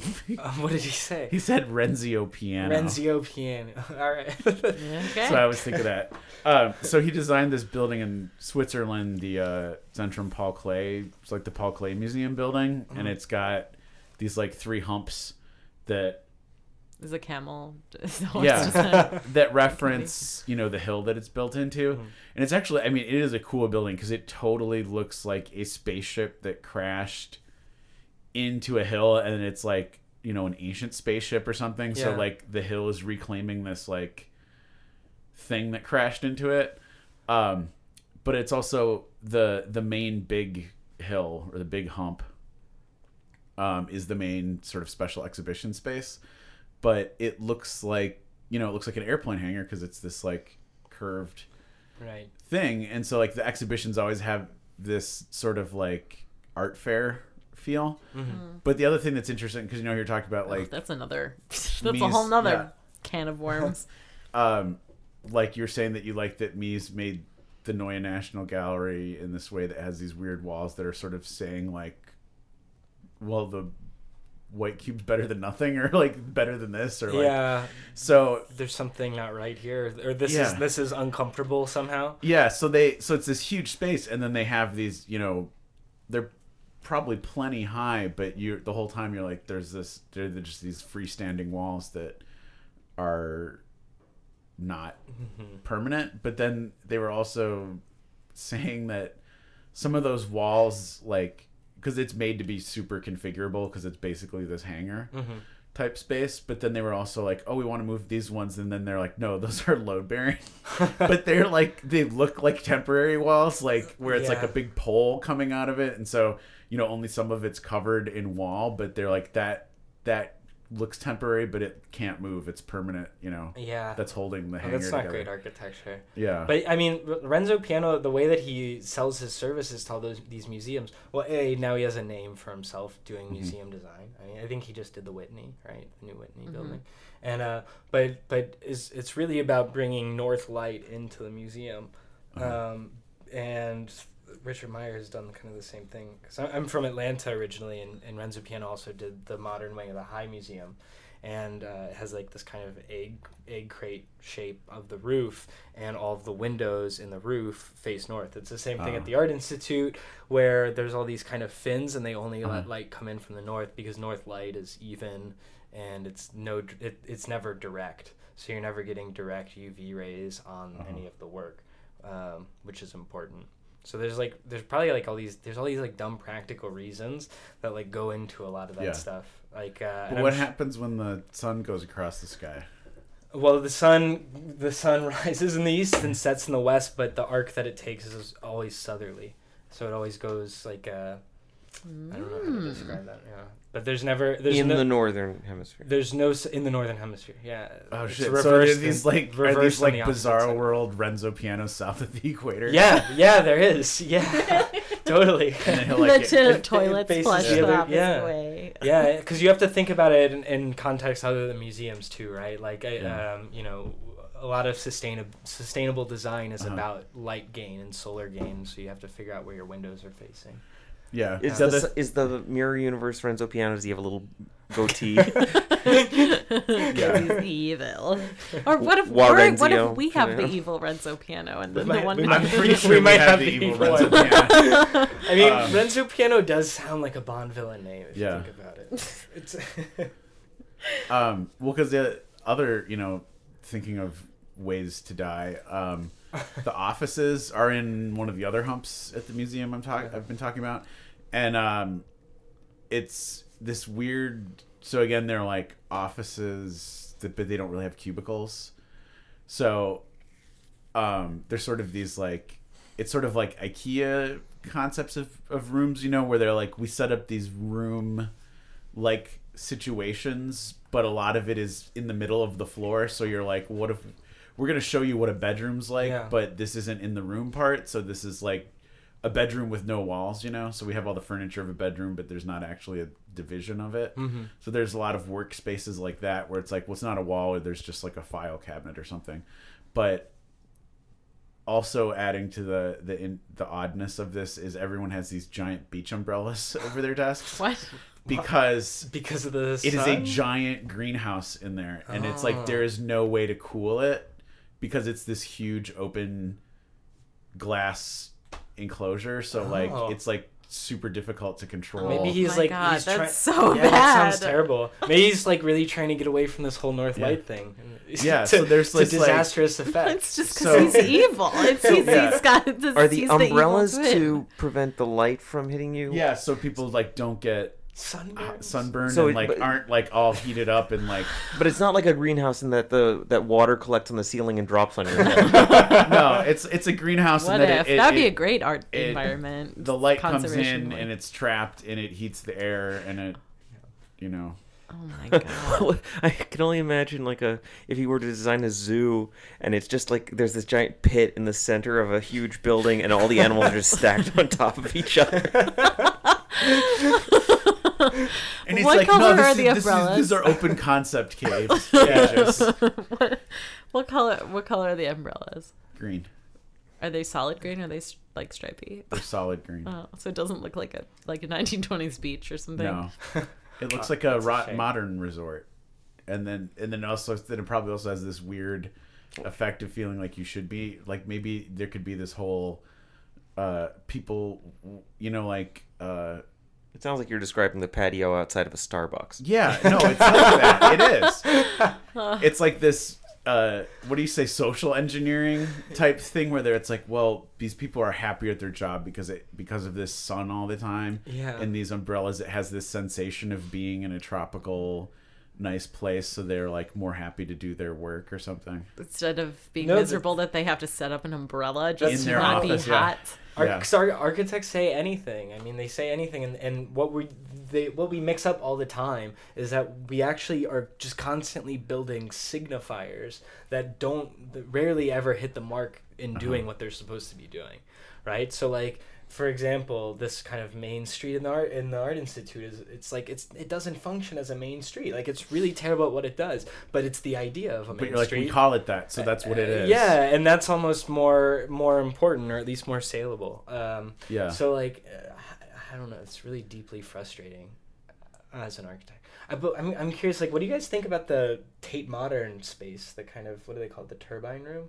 Oh yeah, the turbine hall. Yeah, the turbine hall. Yeah, that's a Herzog and Meuron project. They're big shots. I went to What, what did they? Tate what did they don't- put things in it?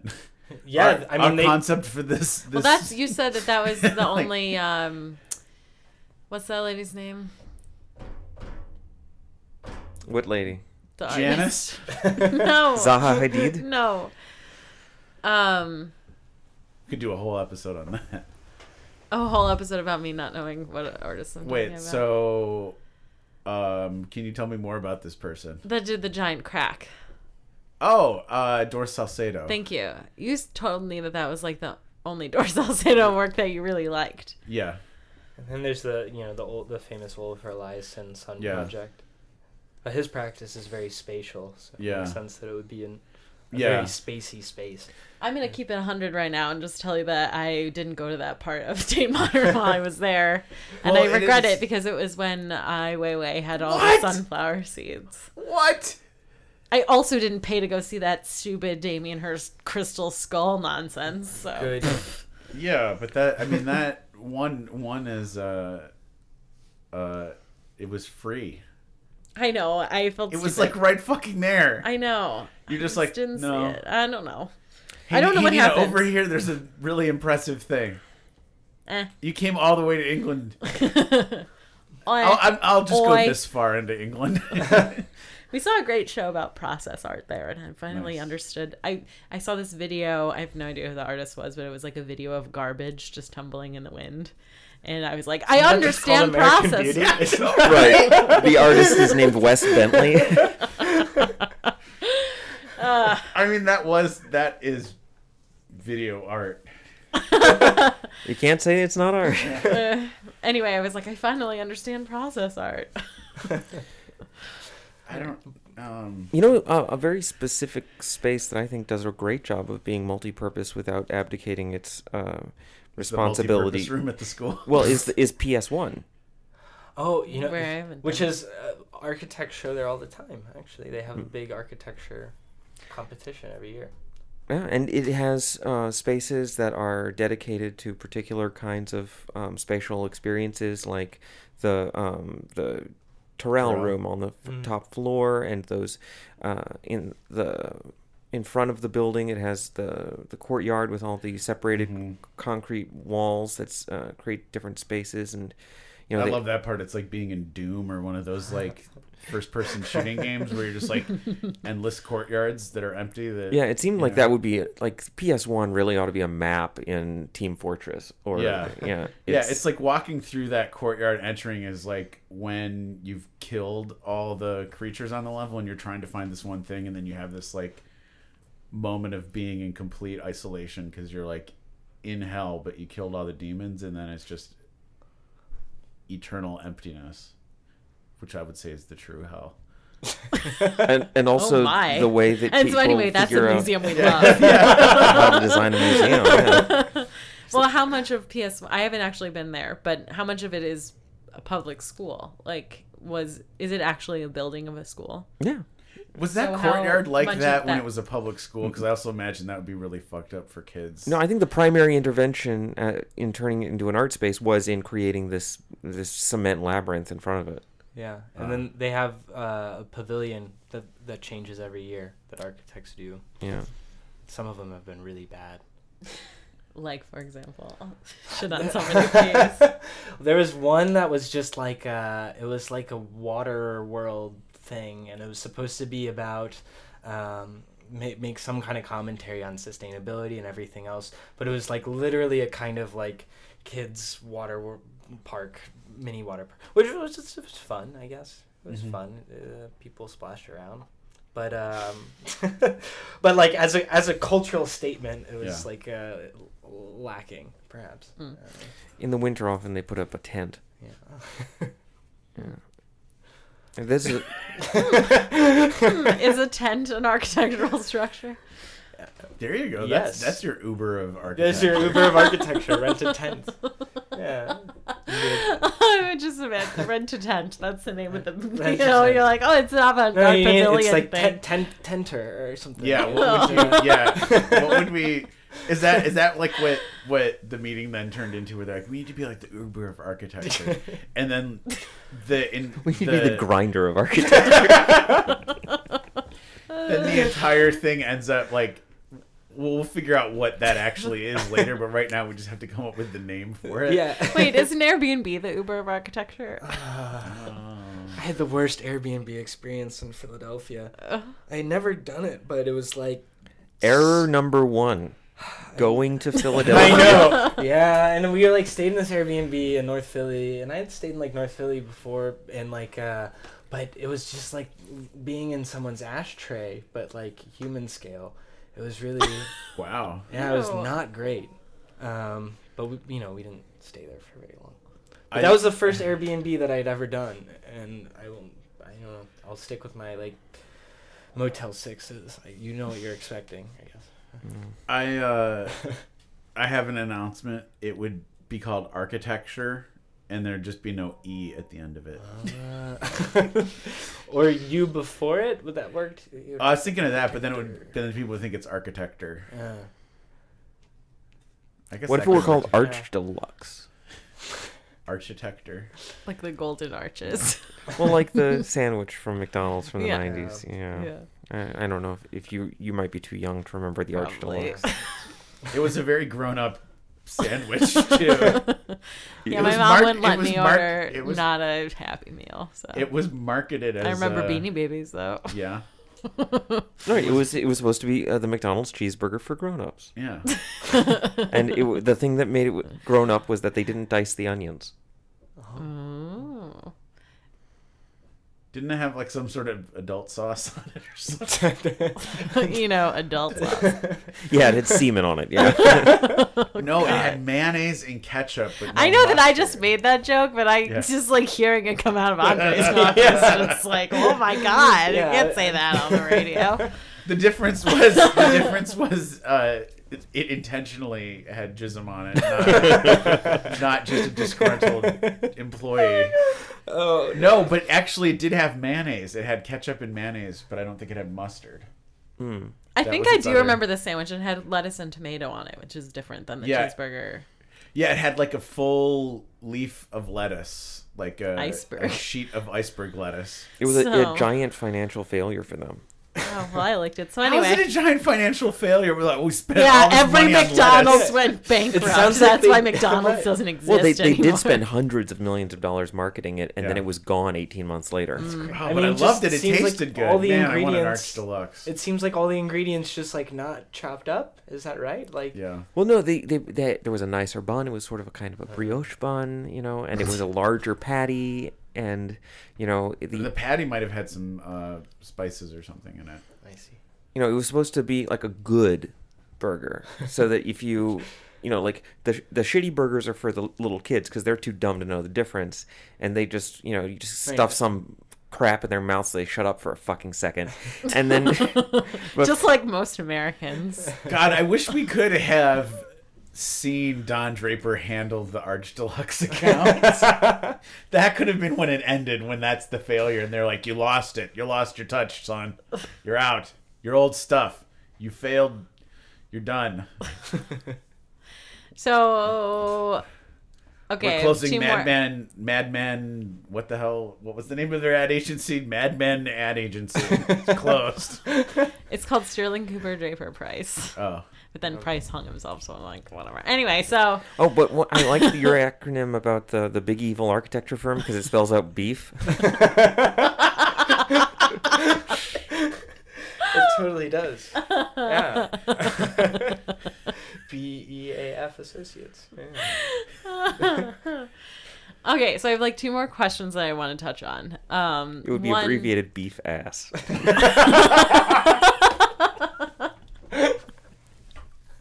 Wait, is that the architecture school that they own? Wait. No, b- beef. Uh, Associates, Big evil, associates. Associates. got Associates it. abbreviated as that's ass. Um, well, I want to know what your like dream project would be that you think is like good architecture that's like good for society instead I- of all well, this stuff that is like bad I- because of capitalism. I actually don't think that architecture can be good for society, like has built. Why are you doing I know, it? I know, and that's why I got into it. I, I know. So But wait, don't we need buildings to live in? we need buildings to build it, and like some That's what Tenter is for. But like yeah, like so, some architecture is like less bad than others, and um, I, I mean like I, just have such a blase attitude us, against one of this, us. this thing that you seem to like devote your life to. it is no, but We've because now expanded the I don't hate this universe to now have, have a self-hating architect. right, yeah, yeah, exactly. self-hating filmmaker and artists. but but I, I, I guess I I think that like uh, you have you still have agency as an architect, but it doesn't come from um, you know uh, it doesn't come from the product of your labor, so to speak. It comes from your position as a laborer. So uh, Your decision whether or not to participate in certain kinds of things. Exactly. Like like we were saying about Zaha Hadid, you know, choosing to like to take all the money and get all the contracts Right. and never build anything. but to expend some of her uh, capital as a you know like a feminist icon in certain ways or like an anti-imperialist icon to, to legitimize the um efforts of the Qatar uh, World Cup, which it's was despicable. yeah they were Yeah. they were responsible for thousands of uh, unnecessary deaths. And you know, it's it's maybe like gauche to speak ill of the dead, but like she did not handle that situation well at all. And she it's which is really disappointing because she is such a progressive figure in so many ways. And she used to have in her early career anyway, a very radical set of politics that has totally disappeared as she's become uh, you know, starchitect. And uh Oh, she was a star architect. She's Yeah. stone dead now. yeah, and uh, She's still it's dead. true. But her her partner unfortunately lives on, and he's he's really evil. He's this guy named Patrick Schumacher, um, and he's taken over uh, ZHA Architects, and he's the kind of worst libertarian, like techno futurist asshole. And uh yeah if you really want to be infuriated just like look up any words that he's ever said. Uh, like he he says things that are like he he they designed a city plan for I forget they, they were commissioned by some I think Middle Eastern government. Were they behind the people that are like, we're gonna man make an island? It's gonna be a palm tree because No. we're in the Middle East. no, but uh, it's it's a similar sort of idea. The, this project, and and so they fed all of this data into whatever that means, And like all this data came out. into an algorithm. and like this wibbly wobbly city came out, and everyone was like, "This is terrible. What is this shit?" And he was like, "You cannot critique this. It was made by an algorithm. It is above critique." And he's like, he's a really smart guy by all accounts, and like that is like just a patently bullshit argument that like a twelve year old with any know how could tear That's apart. the Right, it's like saying I- you can't criticize Ebola because it was Right. like people weren't involved in creating it. Yeah, well, you know, it's still a bad idea. right. Well, and like, and people created these algorithms, right? Like, there's still subjectivity built Yeah. into like you know this well, it's seemingly the objective process. well, it's also the I can't wait for Watson to use this like as an excuse. He's gonna have like Yeah. an affair with a human and be like, "I am Yeah. a robot. You can't. I critique He's, he's gonna my start. actions. He's gonna premiere some songs at an open mic, and he's gonna, I won on Jeopardy. You I can't. I That's I'm not not, even interested in Watson what you have to say about my songs. Right. That was a much more Watson-y But voice. I but- think I think really what he's just you're just uh, gonna get a slip of paper with like a number on it, and then you'll just be instructed to go into this booth that he's uh, had built, and it's just exterminating all humans. but yeah, But we can't say it was a bad idea. but yeah, But I mean, it's it's kind the- Mm-hmm. of Lefebvre's double image thing again, right? Where because the Chick Fil A thing was about what we were talking about earlier, where now they have a, a an algorithm. Um, I have a friend who worked on it, where they can you know type in some numbers and it pops out the latest freestanding Chick Fil A design, the construction documents, and everything. And so like the double image is that you have this guy Patrick Schumacher who's legitimizing it and making it art and, and everything else, and then you have some other asshole who's na- designing an algorithm who's Yeah, just pumping friend, out Chick some Fil A. some other asshole like your Some asshole friend. Dave. Yeah. but but and this is this is like you know part of why you know we still we still have agency as architects right but it, it, it sh- it's it's really difficult to make it a, a moral thing because if if I you know if my friend his name's John like stops designing Chick Fil A's and stops working on these it, it, it doesn't really matter right but Oh uh, my god, it does. I love Chick-fil-A.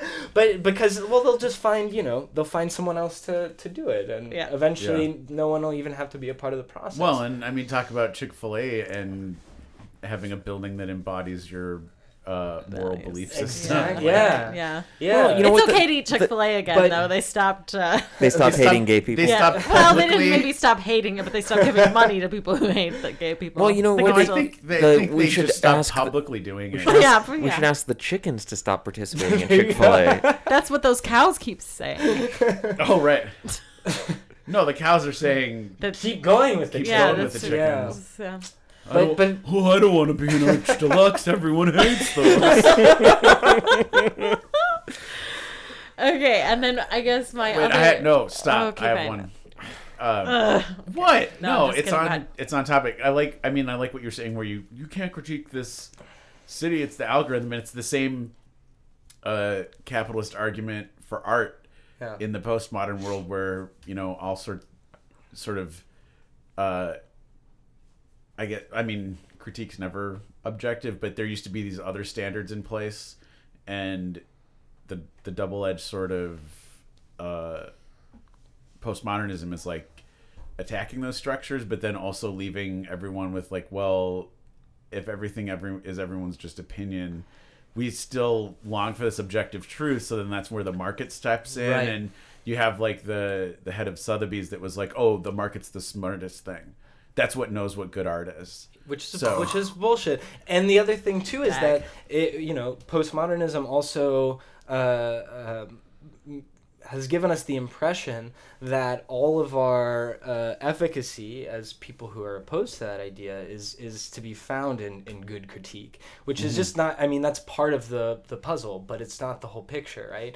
I mean, you have to um, like uh, which is what I was kind of saying earlier. If if John quit this, you know, Chick Fil A thing, then it doesn't matter because someone else would take his place. But if you're like, if you seriously think about your labor and your labor politics, and you're able to organize and collectivize, and a whole shop is able to walk out, right? Like then this is something that actually has a power and an agency. And postmodernism doesn't like that. Postmodernism in, in all fields is about kind of monetizing critique or at least letting critique be a kind of safety valve um, in place of, of exercising your agency like that. And so, uh, you know, in, in the art world, so th- this is what, what I do, you know, in my labor advocacy work as an architect. And we, we work with some uh, art groups who do the same thing, who talk about artist labor as, as a source of power and agency. And so, like, there's a the Gulf Artist Coalition who did a lot of really good work around um, the Guggenheim, and they were like Right. far more effective than kind of moralistic appeals to Zaha Hadid. Um, they actually they did some stuff. Yeah, they shut down Guggenheim and Yeah, became visible. yeah, They made it visible. The situation. So there's uh, two elements. It isn't just an, an existential question of deciding for yourself what your values are, because you have to do that. But you also have to uh, reach out and create communities of people who uh, agree with each other. And then, on a third step, you have to take this uh, community of people who agree and go out and change the world. yeah. But it's I think it's I think it's actually cyclical though. Like I, or those things feed on each other because um, you can't. Uh, I don't think that you can like build a consensus of people who, uh, agree with each other and then go do a thing. Like the the process of kind of fighting these systems and um, is is what creates that consensus in the first place. So, you know, in our work, we get a lot of people uh, with the architecture lobby, this labor advocacy group. We get a lot of architects who are like, I signed up for this thing, and architects get paid like shit, and we have to work ridiculous hours. It's not what I thought it was, and they join to kind of with, with the idea that they might reclaim some kind of past mystique of uh, the gentlemanly architect, which uh, we're not interested in. But it's nice that they, you know, they get involved and become a part of the conversation. And then when we start having conversations about the way that the industry is structured, which is really not all that different from the way that the art world and art market works, then you know they they just kind of expand their consciousness and, and, everything else. But it's through that kind of process of getting out there and like you know putting on weird events and, and panels and then sometimes the occasional protest and whatnot that they kind of disabuse themselves of the idea of like, oh, I just want to go back to the 1950s when architects had all the money and and uh, cultural uh, cachet, Like Mies. like Mies. Yeah, they was, they just want to be like Mies. Like Mike. But it, Yeah. yeah, but in the there was only one Mies though. Yeah, well, I mean, weren't there tons of architects then too that didn't have any money? uh, I I don't know. Yeah, but I don't know. Maybe.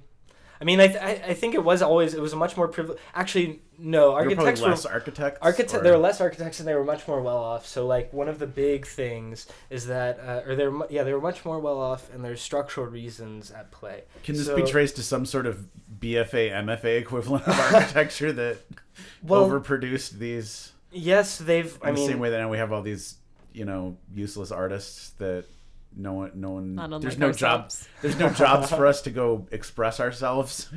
architecture I have fluctuates an a opening lot. for some yeah. emotions that need to be. I mean, it's really hard to become an architect, and they're actually Mm-hmm. trying to open up the doors to the profession uh, right now um, because they have a big workforce problem. Because yeah, you have to go to school for like six or seven years, and then you have to work for a minimum of three years, but usually it takes four Before you five. get Before you can, then you have to sit for an exam.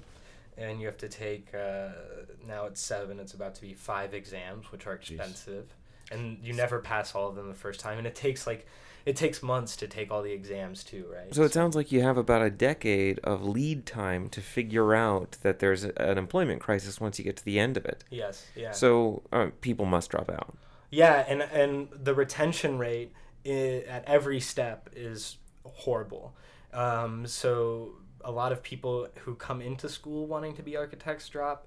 Um, you know i think when i started undergraduate we had like 140 students. By the time i was done we had 40 who who graduated and then uh, and then it just keeps going right i mean then the next Then the of next, those forties, they have to they have to go to the next. step. yeah, then the next step of grad school takes a lot of people out of the equation. Then the next step of working takes a lot of people out of the equation. And at every step, right, like all of the larger issues of society make themselves manifest. So, you know, So it becomes less diverse, less progressive because it's hard. Yeah. The people who have advantages, those advantages are multiplied every time there's a step. exactly. and then you end up with the people who manage to get to the end are the the worst people in the world and Weird Al Yankovic. Exactly. Yeah. That's yeah, exactly. So My God, what if he was a parody architect? There's a guy named James Wines who's effectively architecture's Weird Al Yankovic, and he's Yeah. he's fantastic. Weird Al He- Yankovic is architecture's Weird Al Yankovic.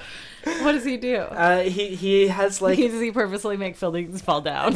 well, kind, kind almost. No, it he almost just- looks he like makes that. these like satirical Renzo piano buildings. They're like, well, he would he design. I think he actually, speaking of McDonald's, I think he has a building called Floating McDonald's, where he like basically exploded, you know, the kind of typical '90s Mc- freestanding McDonald's building into like this De Stijl sculpture, and it's a functioning McDonald's too. Oh, Um, that's so good. So he yeah, and he did a lot of kind of pop uh, buildings like this where he would work for these kind of strange clients and he would be like let me you know mess with your weird building typology. Don't buildings like that need that kind of intervention more than other kinds of buildings just because they're the initial feeling that you get when you encounter an incredibly overproduced commercial space is ugh another one of these? Yeah and i, I think uh, it's funny because the, the word iconic gets thrown around a lot in architecture and um, An everyone- iconic McDonald's. Yeah, and everyone always thinks that it's either everyone is either like uh, most architects think it's the worst thing, but nevertheless, when you're talking to a client, you're like, oh, here's this iconic building because the clients want iconic buildings, and uh, but but when you're like in a sea of icons, then like it you doesn't. just don't. You don't want a Yeah. ubiquitous building. Yeah, You 'cause- want- because then it's iconic the way that icons work in like a, a video game like in a side scroller where the icon is just the infinitely reproducible rectangle of, of this thing that you don't have to think about when you look at it well, but you want it. You want an icon like a Byzantine icon, like some kind of worship. not an icon like mario but yeah, Is there any movement to save any of those buildings? Because I'm thinking about like, like uh, a 1981 taco bell with But- the, yeah, the hacienda style Taco Bell is Yeah. threatened. I can think of in the wild. yeah, I no- can think of three in the city, two of which Got to talk to were, John Vinci about the historic preservation of these. So. Two of which were uh, one was a car insurance, and the other one was uh, Peter Francis Geraci, and the third one was my That's a Chicago my Taco thing. Bell. Um, which my Taco Bell is being torn down. I say my Taco Bell because it's in my neighborhood. Yeah. Um, and it has been and torn because he patronized it quite, quite it's like frequently. his, I- my winnipeg my island. Um, so I've been, you know, eagerly waiting for it to be completed, and it's, you know, it's a completely. Did you just take a screenshot? I took a picture and the picture sound was on. Um, Sorry. you know, it's it's a it's the mod. It actually it looks like the Taco Bell. I swear to God, the new Taco Bell's being built. They watch Demolition Man, and we're like, we actually want to have the chic Taco Bell from Demolition Man. Yeah, I, I mean, I think there there are some architects who care about banality like that. It's uh, there's a group called Docomomo, which is like a preservation group for modern architecture, Uh-huh. and they're increasingly turning their eye to postmodernism. It's kind of like a reviled style, or at least out of fashion um, amongst uh, m- most architects. I, I quite than- like it, but le- Other than the uh, the infamous Chippendale on top of the AT and T building, uh-huh. uh, what what's another postmodern? Um, Philip Johnson uh, has done a lot of different. Because he did postmodern that one, right? He did that like one. he did the, the He also he's thing. done some Is that building still there? French and yeah, it's still there. He did like some French chateau looking skyscrapers in Atlanta. He's got one in Whoa. Philly. Is the new museum a uh, Um, postmodern building? There's the uh, Wait, the no. new museum. The new museum in in uh, Manhattan, the the white uh, stack of irregular rectangles. Oh stack no, of that's birthday by uh, presents Sa- SANAA, I think, is, is the architecture firm. No, that's that's that's something. That's next. That's next. That's level. after postmodernism. Yeah, yeah. Yeah. I didn't think there was something after postmodernism. There's always It's- It's, something it's out different in architecture. Mm. And arch- Right. architecture's gone through like five different self-declared movements since. Uh, Yeah. Yeah. Hmm. The art world, we're still we just Well, stopped saying postmodern. We're just the art world now is in what's called contemporary art. yeah, that was after postmodernism. Yeah. Well, you know, just like contemporary, like now. It's just happening now. Yeah. No, architecture. Like right now. No, well, no. Ten years from now, it'll be then. But it, it, what are we gonna fucking call it? Also, most of it's from already 50 years ago. I know. I like the idea though that contemporary art will be a thing of the past. yeah. like, and then what are they gonna like? What are they gonna call art being made now? Like in England, They'll still, call it now. Contemporary Yeah, revival. now that's what I call art. Uh, But like, at least in England, they call They'll call just make volumes. Now that's what I call art. Volume. yes. Oh, gosh, Contemporary I art, it. volume ninety three. yeah. All right. Okay. Um, so I have like one final kind of thing Mhm. to wrap up on because then I gotta go. Um, but part of the reason why we wanted to have you on the show is because we have frequently talked about how architecture is so boring. Obviously, this wasn't very boring. I was interested, and I hope everyone else was.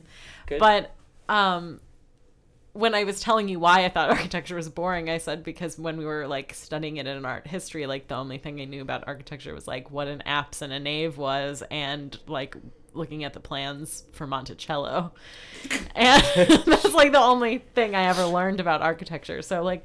What what should artists be learning about architecture and like why is it not boring? Well, I I think you you have to like uh, give it the same kind of attention as as looking and analyzing a piece of, of art, but it's kind of with a different uh, way of looking. So like instead of looking for symbolism or uh, I don't know some I don't I don't know what what do you guys look for in art? I don't even know. Goodness, Sometimes. not badness. not badness. But yeah, I mean like there's Cats, dogs. because because it's like such a, a an economic uh, an economically intensive like endeavor as i was saying like there's there's really interesting ways that you can read power and society's movements and ideas and how they've transformed through time and their people's value structures. Um, and so you can kind of start to read Yeah. the subtle ways in which those things are reflected in a building. And um, you know maybe it, it tells you something. That's i mean that's why i got i got interested in it. I got interested in it as a kind of like you know historical and theoretical way of looking at the world um, and uh, you know the more you learn about how things go together and how kind of weird it if you just like look at buildings they're so they're so fucking weird.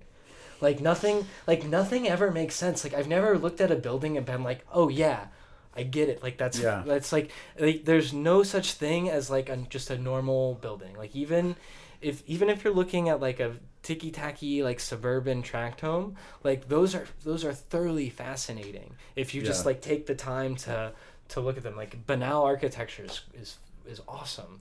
And like and and you know even something like a cathedral is is fantastic. Um and the apses and the What naves is- and everything. Right. I Well, mean, what like, is like what is fascinating about them? Like what is weird about like I'm thinking about like like a house, you know, like the kind that you draw when you're a child that's just a box with a triangle on the top of it and then like some windows and door. yeah. You know, what what is it about actual buildings that is totally bizarre that's not just a box with I- a triangle on it? I don't uh, understand your question. yeah, I don't really either. I don't know, it was very self-explanatory. I'm just saying like, you know, You're like, what is it that's not bizarre about? like why why is something weird? functional? Yeah, like well, just like think about it this like so every time you look at a brick building that looks somewhat recent, it's like it's it's a fucking lie. That's Yeah. that's interesting. Well, because, that's what I was asking you. because uh, it's it's not made of brick. It's Right, it's- yeah, that was it's the question a, I it's had. A veneer of brick that they panelize in a factory somewhere, and then they just like like glue it onto the side of a wooden building. of a of a wooden building or a concrete a cinder block building. Yeah, mo- most of the time. That's fucking weird. That's super interesting. Yeah. It's uh, right. I Yeah, that's know. what- Is that, yeah, or is that I was just me asking- No, no, no, no, No, no. no, That that's totally is interesting. And They're that's the kind surrounded of by thing like- lying buildings all the time. Yeah, everything's a You lied to me through architecture. but that's what I, I mean. That's what I was one of the things I wanted to ask you, or that that we I brought up when we were like first chatting was like, uh, is is there really building like are skyscrapers just full of plywood like? Because you know, like, because I see these buildings being constructed, and I'm like, surely they're not just leaving that pink styrofoam in there, and then they just like, yeah, they just staple bricks to it, like the Taco Bell that I was that I was bu- uh, building. No, no, that's why building with your hopes and dreams. Yeah. Um, Taco where Bell, had- the walls in a Taco Bell are actually filled with sour cream. also, Eric single-handedly like uh, funded this Taco Yeah. Bell reconstruction with his With patronage. Taco Bell. um, well, but like yeah it had these parts where i'm like i oh i guess they're just painting it purple like No, it's You know, a, it's a miracle that anything stands. Like when you like go to an arch, if you like sit in an architecture office for long enough and like listen to the conversations that happen and like all of the coordination failures and fuck ups between all the engineers and everything else, and how many people are just like involved just in the design. I mean, like even a really simple building of hundreds and hundreds and hundreds of people involved just in the design um, let alone construction. It's a it's a it's a freaking miracle that anything happens. Like really, it's really amazing. It's like it gives me a lot of faith in like the hive mind of humanity that like we can do these things. But like in in this day and age, uh, architectural systems. They're all. It's like uh, IKEA furniture. Like everything is flat packed and about shipping and everything else. So you have just these kind of really flimsy layers that add up to a building. So you'll have like a, you know usually the they highly engineer the bones right, um, the which concrete or steel in in a big building, wood in a small building, and then everything else is just a kind of series of appliques right. So like you know oh you need to like keep the building um, from getting too hot or cold. So here's you know yeah some pink insulation. Then you need to keep it dry. So here's a here's a water barrier. You, you need to control the humidity. Here's an air barrier. Then oh you need to make it look like you know Americana. So here's a veneer of brick. Like and then it just kind mm-hmm. of it's which I it, you know I really I really don't like like that. And then it needs to look like a haunted like? house, so here's some spider webs. yeah. I well, mean, what would you like? I mean, I- you I- want it to be made just like pink, like pink insulation on the outside. Well, yeah, I mean, I, I feel like it should be like uh, I feel like it should be synthetic. Um, I f- you know, if you think about the, I I think thinking about architecture and buildings as kind of like uh, clothing is a really apt metaphor. So um, you know, there's that one Onion headline. It was like a, a heavily starched shirt is the only thing keeping Larry King upright, which is which is hilarious. But if you think about like an old brick building, uh, it's like you know, it's like a heavily starched shirt, like it's Larry, holding Larry King upright. It's it's like solid and you know, it's one thing. But now what we have is basically just like a bunch of uh, sheer garments that you wear in the winter, and you, you keep adding them up until you get something. Um, but like, uh, but if you were to build uh, homes, for Yeah. example, out of stone, yes, then it would greatly increase because the cost, right? Because the you would have to pay an enormous amount of money to transport this incredibly heavy stone, right? And you would have to have it all shaped by professional masons, and it, it changes the eco- economics of the building, It right? does, it does, but in a particular way. So I mean, there's a reason why we have so many like gray stones in Chicago, and it's because there's there's like several quarries uh, Yeah. of, of limestone that are in the city limits, and um, you know this is actually like a much more sustainable thing in a lot of different ways. Yeah, I was Or- just or- thinking that. Is there like a sort of hipster movement of architecture where they're like, it's going to Locally be locally sourced. sourced quarry, No. and then instead of drywall, we're going to do the slats with with uh, plaster. Well, I mean, y- n- th- no. Uh, the way that they do this is they just make a building as airtight as possible and kind of have all these highly engineered, you know, sheathing systems. And they, that's what they literally call it, like sheathing systems that that try to make it a hermetically sealed bubble. As much as is possible, so that the air from the outside doesn't mix with the air from the inside, and the heat transfer between through the wall is is minimal. So like that's the most hipster thing to do to like hermetically seal yourself uh, away thermally. That's Um, so. Which is also brother it's took a exactly what Brooklyn's like now. yeah, My brother took an entire class about heat transfer in engineering yeah. school. It's a uh, I had to also, uh, but yeah, with we had a really terrible professor for it too.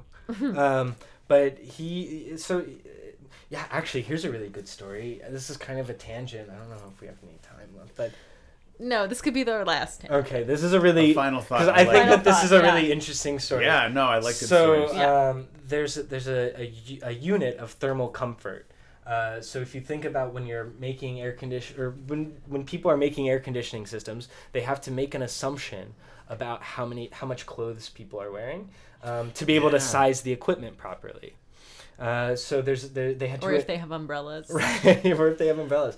So they had to invent a unit in the 1950s so they could size uh, hvac equipment properly. And they were actually it's tied in with the military industrial complex too because it wasn't just about uh, heating and cooling buildings but it was about keeping fighter or fighter pilots and uh, bomber pilots who are in unpressurized cockpits um, you know warm.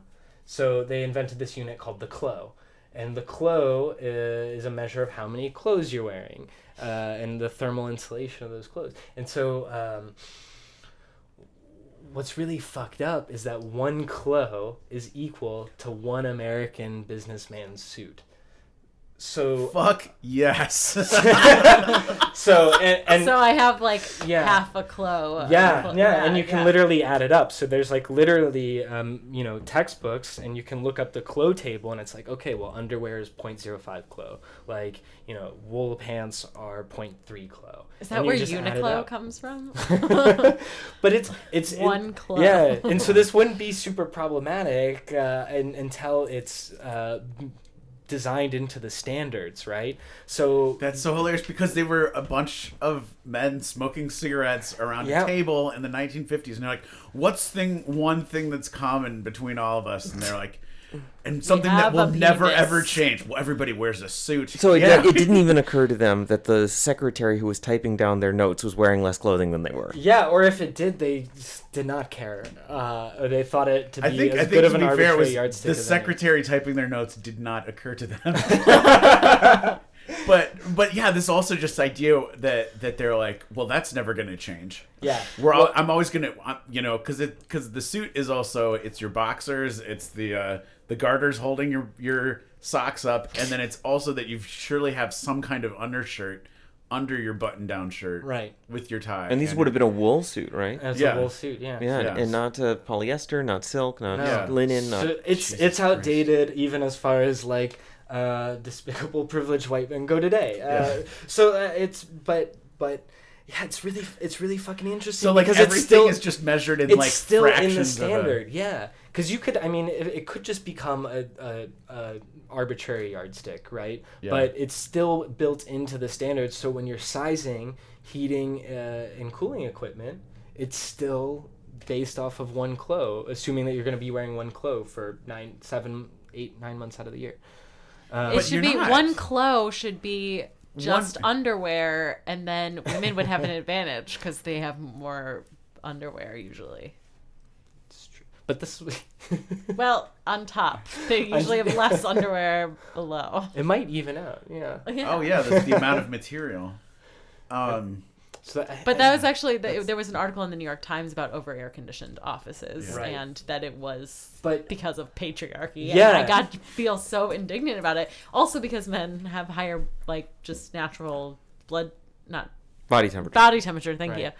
you. Um, than women. I read that article. And wear more clo- Yeah, I read that article clothes. too, but and I thought where it was lacking was they they didn't talk about the clo because this is really important. If you, otherwise, it's just this kind of you know who has control of the thermostat thing. Yeah. But these these systems go so much deeper to the point where they're ingrained in like the code of a building. in the math that Which- built the building. in the math of, and it which seems so objective because you would have no way of knowing this backstory unless you were like Yeah. a hyper nerd like me who saw this footnote in this like you know textbook and did a little bit of research You're like, like, wiggity what? yeah exactly and it's like this is fucked up someone has to know about this like uh, Yeah. let's get on a podcast and talk about it Yeah. yes, this is how Everybody we're listen changing the up. world. Listen up right now. yeah Well, yeah, I mean, it, it'll turn into this thing like like rule of thumb that goes back to like, you know, you can beat your wife with the thickness of your thumb, right and you're like, that's What? so. that's great. called that's called a a therm yeah,